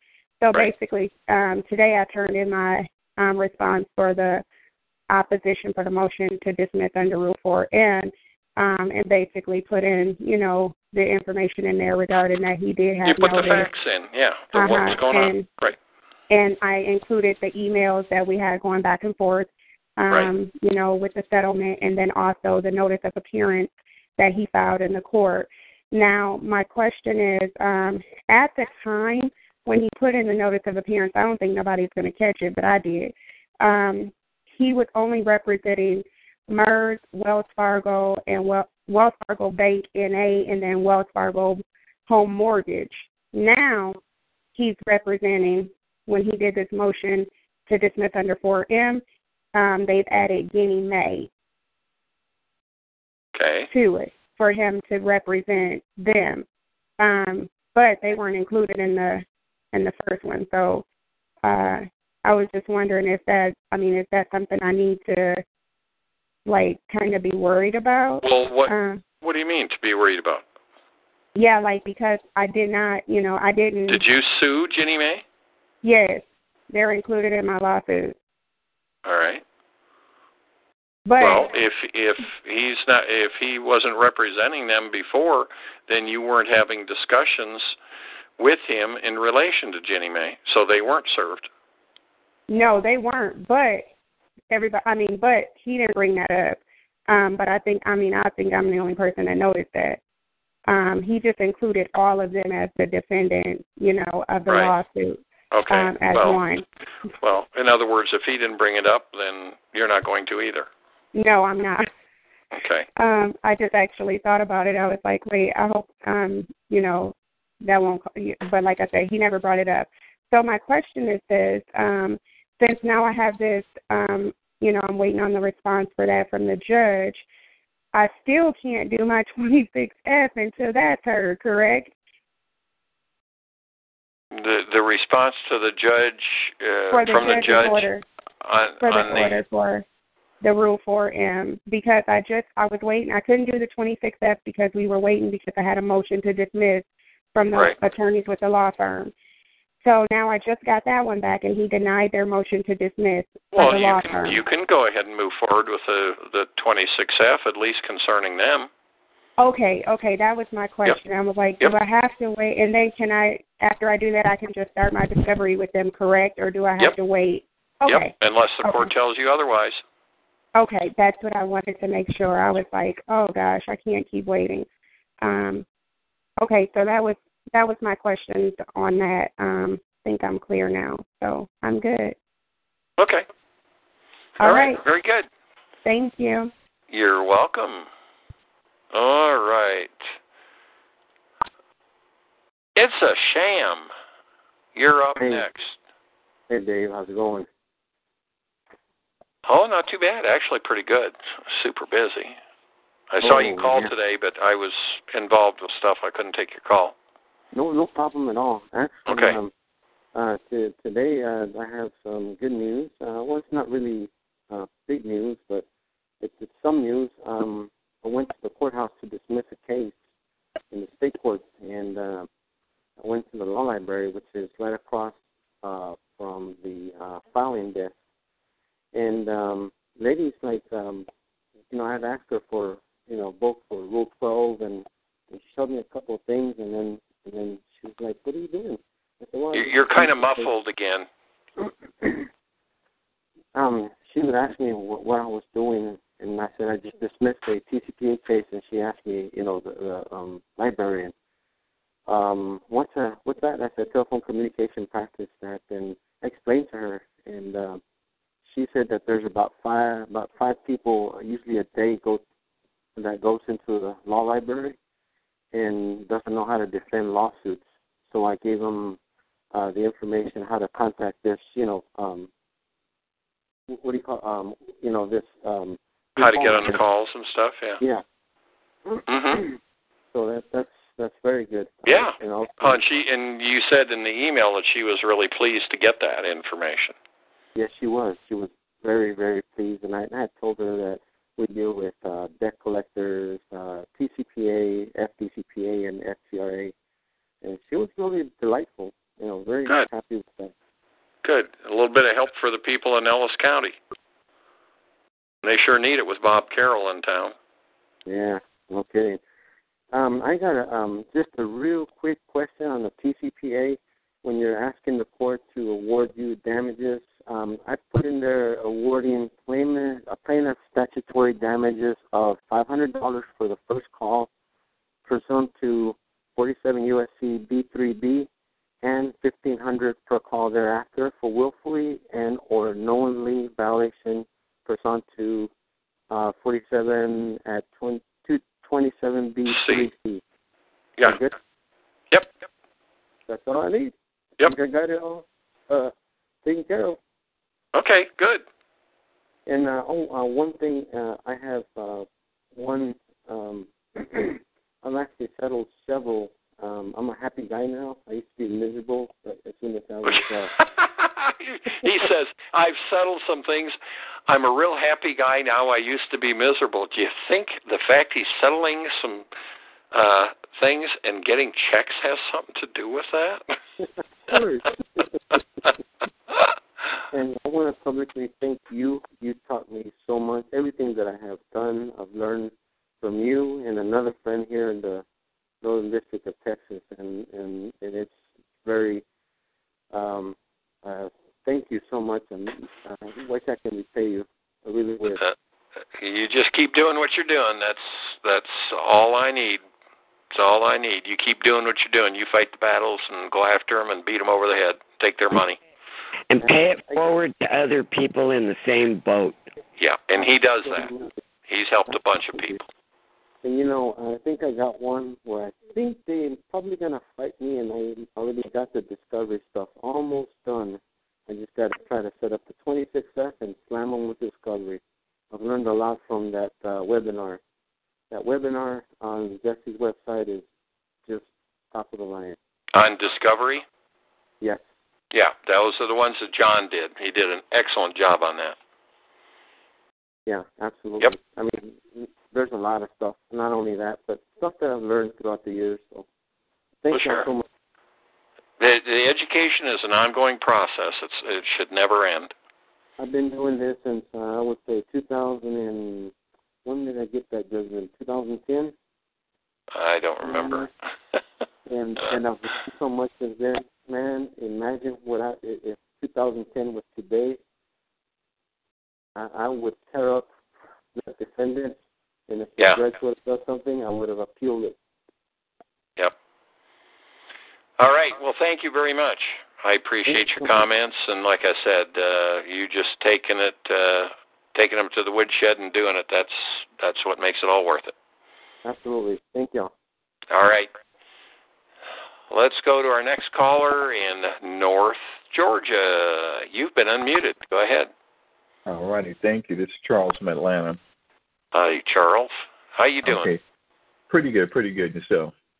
I'm doing all right. I'm tired. It's uh I've been grinding with a bunch of stuff here lately. I but, heard about the toothpicks. Yeah, I heard about the toothpicks. Yeah, it's just Yeah. I was I I think I caught between 30 and 40 minutes of nap time before the call tonight and uh Yeah, it just uh, enough. I'm That's so tired. Well, I've been up since. I've been up since 10 minutes to 5 this morning, so um, That's early. it's been a long Okay. day. Yeah. All It's right, well, been a good day, I but have- it's been a long day. Okay, gotcha. Good one. All right, the question I got is um, uh, Terry was talking a little bit about like um, uh, stuff that's on the credit report. I've, I've got a, a, report that I've uh, disputed some public record information on a couple of times, and somebody advised me to um, send in a letter to uh, the clerk and get them to stamp it, which the guy didn't do it, but he was kind enough to write a letter back. I think I mentioned that to you a couple of weeks ago. He wrote a letter back saying that they don't report anything. So sent that off to the credit reporting agencies. Got um, Equifax just sent the response back uh, a couple of days ago, and they was they were still saying that that item was verified. So if we send them a letter telling them how you know show me how you verified it because the court said that they don't report anything to the credit reporting agency, you know. So what would be my my next? What, if it was you, what would be the next step that you would do? And if you and if the next step was a lawsuit, tell me what would you how would you? And I'll let Terry address that. Do you understand what uh, the credit reporting agency's obligation is, where your private right of action is? No, I don't. Okay. Under the FCRA, both the furnisher and the credit reporting agency have a very high requirement to investigate when you make a dispute. Then they are required, if they can't verify, they've got to take it off. Well, you went the extra mile and you got the court to say, we didn't report it. We don't report it, correct? Correct. All right. You asked the credit reporting agency for a description a- in detail of their uh, investigative process, correct? Correct. Okay. Well, then. Oops, what was grief that? was that noise? I don't know. if it was a furnisher, you'd sue them under S2B. But since it's a credit reporting agency, their liability comes in under 1681 lowercase i, parens, lowercase a, parens, IA. 1681 IA. Your uh, private right of action for that is, of course, 1681 N for willful, O for negligent. I would say you have a pretty good case for willful because you have provided them the the proof that they couldn't have investigated with with the actual creditor in this case, which should be the furnisher. So what did they do? And they refuse to give you what they are required under the law to give you. When you ask for that, they've got to give it to you. And if you look at the letter, the response letter that you got back from the credit reporting agency each time you disputed, mm-hmm. in about the first paragraph of that letter, it actually states what they're required to give you under the law. And it states that they're required to give you a description of their investigative procedure. They just never do it, right? So now, you- Terry, you did you did a, the uh, webinar last Wednesday on this stuff, didn't you? I did. Yep. Yeah. So it's all right in there where you can go uh, listen to what she presented last Wednesday. Okay. All right. I have to go back and look at it. I caught a piece of it the other day. It was uh, it was called uh, CRAs and investigation and their investigation. I think. Remember? Yeah, I, I was the gentleman that shot you a message to tell you that the that the slides didn't move until the end. Oh, okay. Well, listen to that again because that's exactly the situation that you are sitting in now at this moment. You have you've laid remember how I said you have to lay a good foundation because you can't build a skyscraper on sand and expect it to be there a hundred years from now. You have actually laid a very good foundation and they have failed. Okay. All right. That answer your question? Yeah, that was one. Okay, and the next question is that I've got uh had a gentleman I was talking with today. He's um dealing with a foreclosure in Alabama. Who were able to um at least think get the uh, foreclosure stopped because the sale is on Wednesday. Um, it's a an attorney firm, which is a debt collector that's uh, trying to foreclose on him. Um, now, procedurally, I, we need to send in a, a QWR and a petition to the court. You need to go in and hit the saving your home section and the foreclosure bash. Oh, Start with did, that uh, and then and then go on to the other stuff. That's got all your procedures right there. Okay. Well, this is what I saw when I pulled up um, non-judicial state.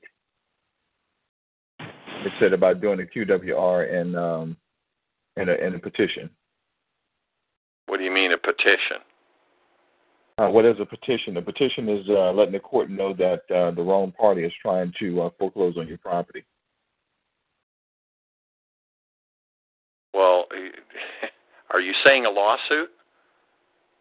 Well, no, this is just to, just to let the court know that the wrong there's a wrong party that's attempting to. I mean, eventually we do. Well, now wait a second. If it's a non if it's a non-judicial state, where's the court involved? Okay. I'm only going by what I read on the on the site today. Well, but you got to think about Mm-hmm. what's there. I think you need to go do some more studying because you're not you're not understanding the the uh, the difference between a judicial and non-judicial state. Okay. A judicial state, there is a court action that is involved, and you know it, it's a lawsuit for foreclosure. A non-judicial state is simply where they issue a notice of uh, default, an opportunity to cure, and then if you don't uh, respond to that, then they move forward with uh, sale of the property, noticing and sale of the property. Okay. So Right. you know you you gotta you gotta separate those two so you understand what you're dealing with. Okay. All right. You on know, the your website. study is in in order there. Okay. You On the website it says. I'm sorry. Go ahead, Jeff. You also need to go and search for a definition of petition. Yeah. Okay. And uh, you can do that in Google. Just put in define colon petition, Okay. and then look for the the legal definition of petition, because it's a petition is very similar to a complaint, but not quite the same as a complaint, Mm-hmm. and it is a court action. Okay. All right. Now, on the website, it says under the non-judicial process, it says you received a notice of default or a notice of sale date, and he did get a notice of sale date from uh, from from the bank. Okay, they were trying to do a um, uh, a repayment. Okay, they were telling me he had a lump sum that he had to pay back, but uh, probably about uh, a week, about two weeks before that, an attorney on that same case sent him a letter saying that they were uh, going to foreclose on his property. And so, in reading that, I just I just figured that this section here for non-judicial would apply to as far as the QRW, Q, QWR, as as and the uh, petition. That's what it says on the site. But I'll go back and take a look at it again to make sure. Yeah, I mean, you, you, the beginning of the process is you should always send them a QWR. There's no question about that. Okay. Absolutely. Okay. All right. All right, guys. Appreciate you. Okay. Thank you. Thanks. All right.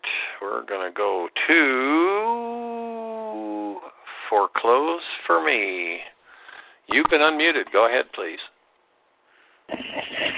Hi, this is Maggie. Hi, Meg. Can you hear me? Hi. Um, I have a question. Um, I was listening earlier to someone uh, talk to you about some uh, a question, and it reminded me of this. When you get phone calls from a collection agency, but you don't know who it is, is there some way you can find out who it is? Google the phone number. I've googled the phone number and it'll it says it's not in order. And I've called back the phone number, and it just says it's out of uh, order at this time, or this number Okay, doesn't. what they're they're spoofing it. They're not they're not you're not seeing the actual phone number that's calling you.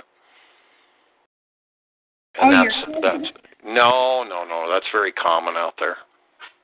It's a, it's a, illegal, but they still do it. Oh, so if you're going to start any type of action against them, how can how do you know who? well, when they when they call you, you entertain them. Say, well, you know what you know what are you calling about? Okay, well, who is who is this? You know, who who is it? Who what company are you with? Your name's Joe, okay, and you're you're with who? See, you I have- you I get have a- them you get them to give you some information if they're uh spoofing their numbers. I have a question. What's that? If you can't look up the number and you can't find the number, how do you know it's a collector? Because it's always a some kind of toll free number. I don't know anybody. That doesn't mean it's a collector. No, no, that doesn't mean it's a collector.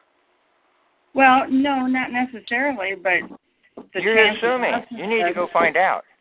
Yeah, yeah, you're you're making an assumption, but have you ever answered the call? Oh, I answer them a lot, but they there's just nothing at the other end, or they hang up on me without saying anything. Oh well, that's there's all sorts of BS calls like that out there. That's nothing new, to be honest with you. I there's a, there there's calls like that, and I have no idea who it is or why people are calling. No idea at all. I get Well, a lot of calls too. Yeah. Yeah, I even get calls that are local around here. I think those might be telemarketing calls. But if I try to call that number back or try to look it up, it says the same thing. Uh huh. And it makes me angry when you can't figure out who's calling you or you can't reach them or find out. Well, yeah, that does make people angry, but Yeah, there I isn't. don't like that. And I didn't know if you guys knew of something to do that I wasn't. Um, yeah, what what I was telling you there is about the the best that uh, I I can tell you. I mean, there's there's some of these aggravating calls out there. I get I've had a number of them to uh, my phones, both landline and cell. Do you know if your uh, Do you know if your phone line is voice over IP? Do I know if my phone is what? Voice over IP. Um, no, I don't know if it is or not. Okay, is that a landline or cell phone? Uh, it usually comes in on my landline. Okay. Find out if your your, la- your landline is a voice over IP. Uh, and if it is, there should be a phone manager where you can go out and block that number. yeah, I've got Oh, AT and T Uverse, and I can block numbers. Oh, okay. You just Well, got to look at the capabilities of your system. Yeah. I bet I should have that. I'm with the cable company. I would think More so. than likely, that's if you're with the cable company and your phone is with the cable company, then you're voice over IP. Oh, okay. Then I'll call them and ask them about it. Very good. All right. Thanks a lot. But uh, check, you know, look up the numbers. Uh, to type in the phone number, put a comment, and put in complaints on your uh, Google search, and see what you can come up with. oh, okay. I never thought of that. All right. All right. I'll do that. Okay. All right. Thank you. You're welcome. Bye bye. Sorry, Dave. Oh no, no, it's all right. We're we're here to help people solve problems. All right, we're going to go Next. to northern Missouri. I'll bet that's double wide. Double wide, is that you out there? Yeah, there I working? actually uh, had had some dealings with those phone annoying phone calls. I found out that uh, those are Skype numbers, and uh, they're also masked. So uh, what I found out about those is that the only way to to, to, find out who's actually calling is to file a complaint, and then that way you can figure it out that way. It's a long drawn out process. It was also explained to me that usually what happens is that these people making those phone calls are fishing for phone numbers for telemarketers. That way, the, the telemarketers don't get busted for doing what they're doing. Uh, just just a little tidbit. Uh, what I've got going on, just for clarification, I was listening to a gentleman speak earlier, and, I have a situation. BOA had the servicing rights. The account was never on time. It was never paid on time. I don't pay it until the, the uh, rents come in due to the fact that it's a rental. When the when the rents come in, I pay it. So it's usually between the first and the fifteenth, but never before the first. That being said, that note was sold to, I'm sorry, not the note, the mortgage was sold to, servicing rights were sold to Green Tree. Green Tree and I never had a contract or any kind of an agreement. I had 31 phone calls from them. Uh, 26 of those never disclosed that they were trying to collect a debt or that they were debt collectors. Uh, but from what I'm understanding, they did have the prior business from from what Dave, what you had said. They had they had established prior business relationship. That does that exclude them from the TCPA? You're dealing with a you're dealing with an original creditor. Even though it was transferred, Right. so they don't fall under under the TCPA. Well, they they can still fall under the TCPA. The problem you have is the phone number went with it. Didn't go to a debt collector. Went to a creditor. Okay. Now my cell phone that I have, the phone number I have now, was not being used. That that number was not being used at the time the mortgage was originated. So they never had written consent to call my cell phone. Ever. How'd they get the number? That I can't tell you. Uh, it was originated with Countrywide back in 2003. Yeah. You need to find out how they got the number. So write them a letter, say, hey, how'd you get my number? And can you send me a copy of my authorization for you to call my express consent for you to call me on my cell phone number?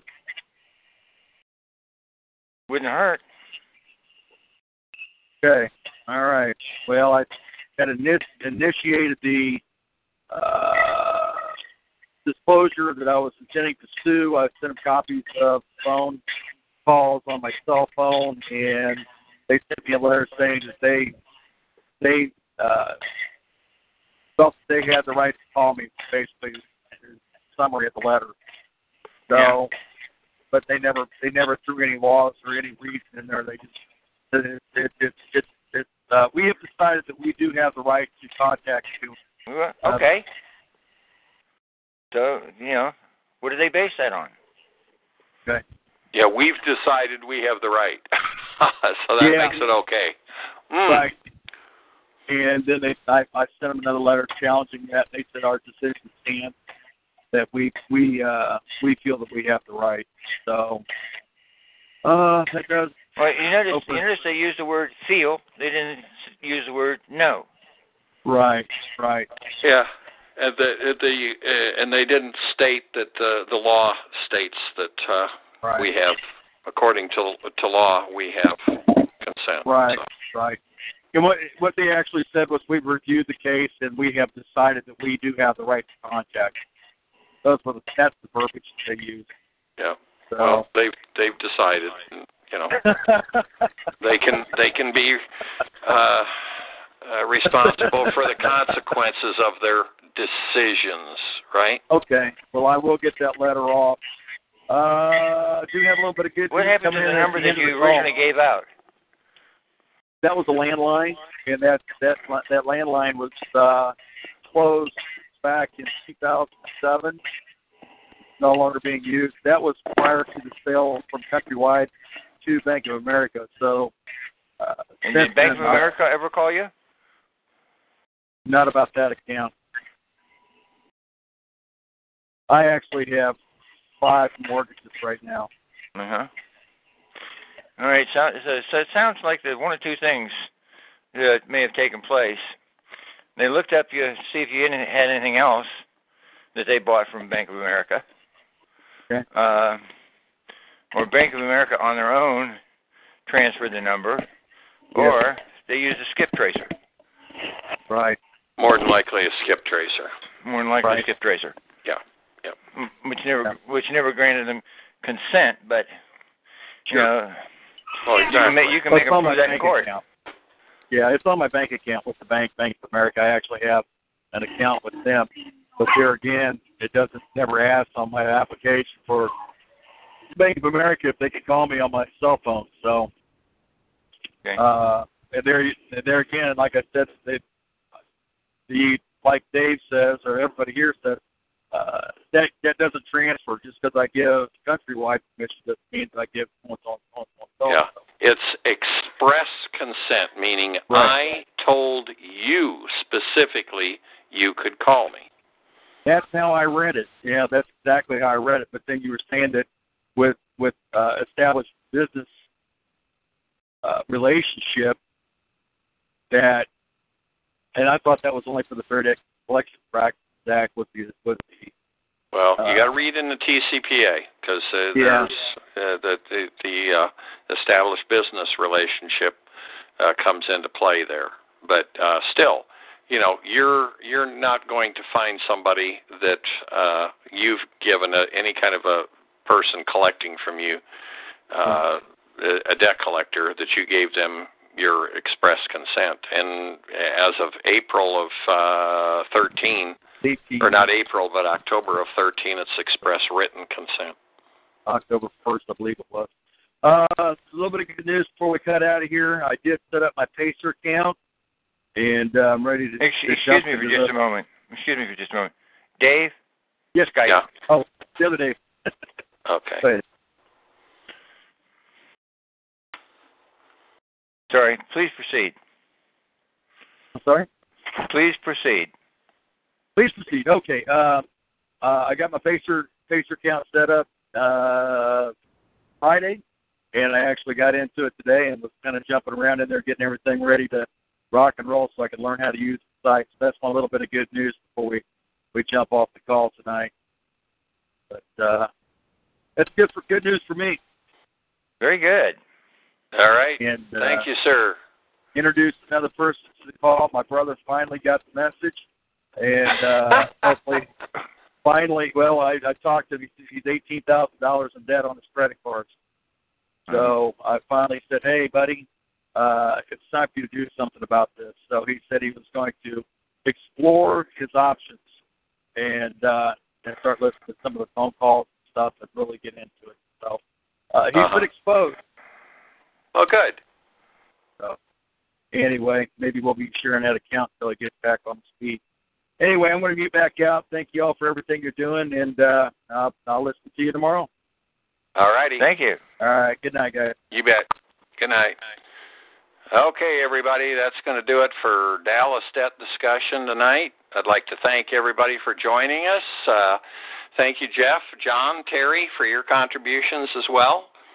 Uh, tomorrow night, uh, for all of you members of Jesse's website, tune in to the uh, second installment of the trial. We're going to be doing our role playing tomorrow night, which is going to be fun. We have fun doing that. And if you're not a member of Jesse's site, I guess I just got to ask you the question why not? Uh, that's where you're going to uh, be able to learn the stuff that uh, brings results that we're talking about here. And uh, you can do that by uh, just going to Knockout Collectors, T O R S, dot net, and that'll uh, get you in a position where you can start taking advantage of the information that we've got. So, with that said, I'm going to call it a wrap tonight. Thanks very much to everybody. Don't forget Terry's call on Wednesday night. And Terry, do you have that new phone number? There is a new phone number for her call starting this Wednesday night. The old phone number is out of commission. Okay, let me get right over here where I've got it. Uh, The you new don't have it, number- I do. It's six zero five four seven five 3270. The PIN is still the same, which is 888 462. Yeah. So the, repeat that number 605 475 3270, 8 o'clock Eastern. Right. And that is Wednesday night.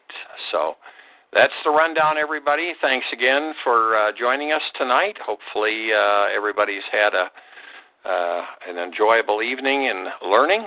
And we will talk to you on the call tomorrow night, Wednesday night, and then we'll be back here next Monday night for the next edition in February of Dallas Debt Discussion. Good night, everyone. Good night. Hello, it is Ryan, and we could all use an extra bright spot in our day, couldn't we? Just to make up for things like sitting in traffic, doing the dishes, counting your steps, you know, all the mundane stuff. That is why I'm such a big fan of Chumba Casino. Chumba Casino has all your favorite social casino style games that you can play for free anytime, anywhere with daily bonuses. That should brighten your day a little. Actually, a lot. So sign up now at chumbacasino.com. That's chumbacasino.com. No purchase necessary. VGW. Void were prohibited by law. See terms and conditions. 18 plus.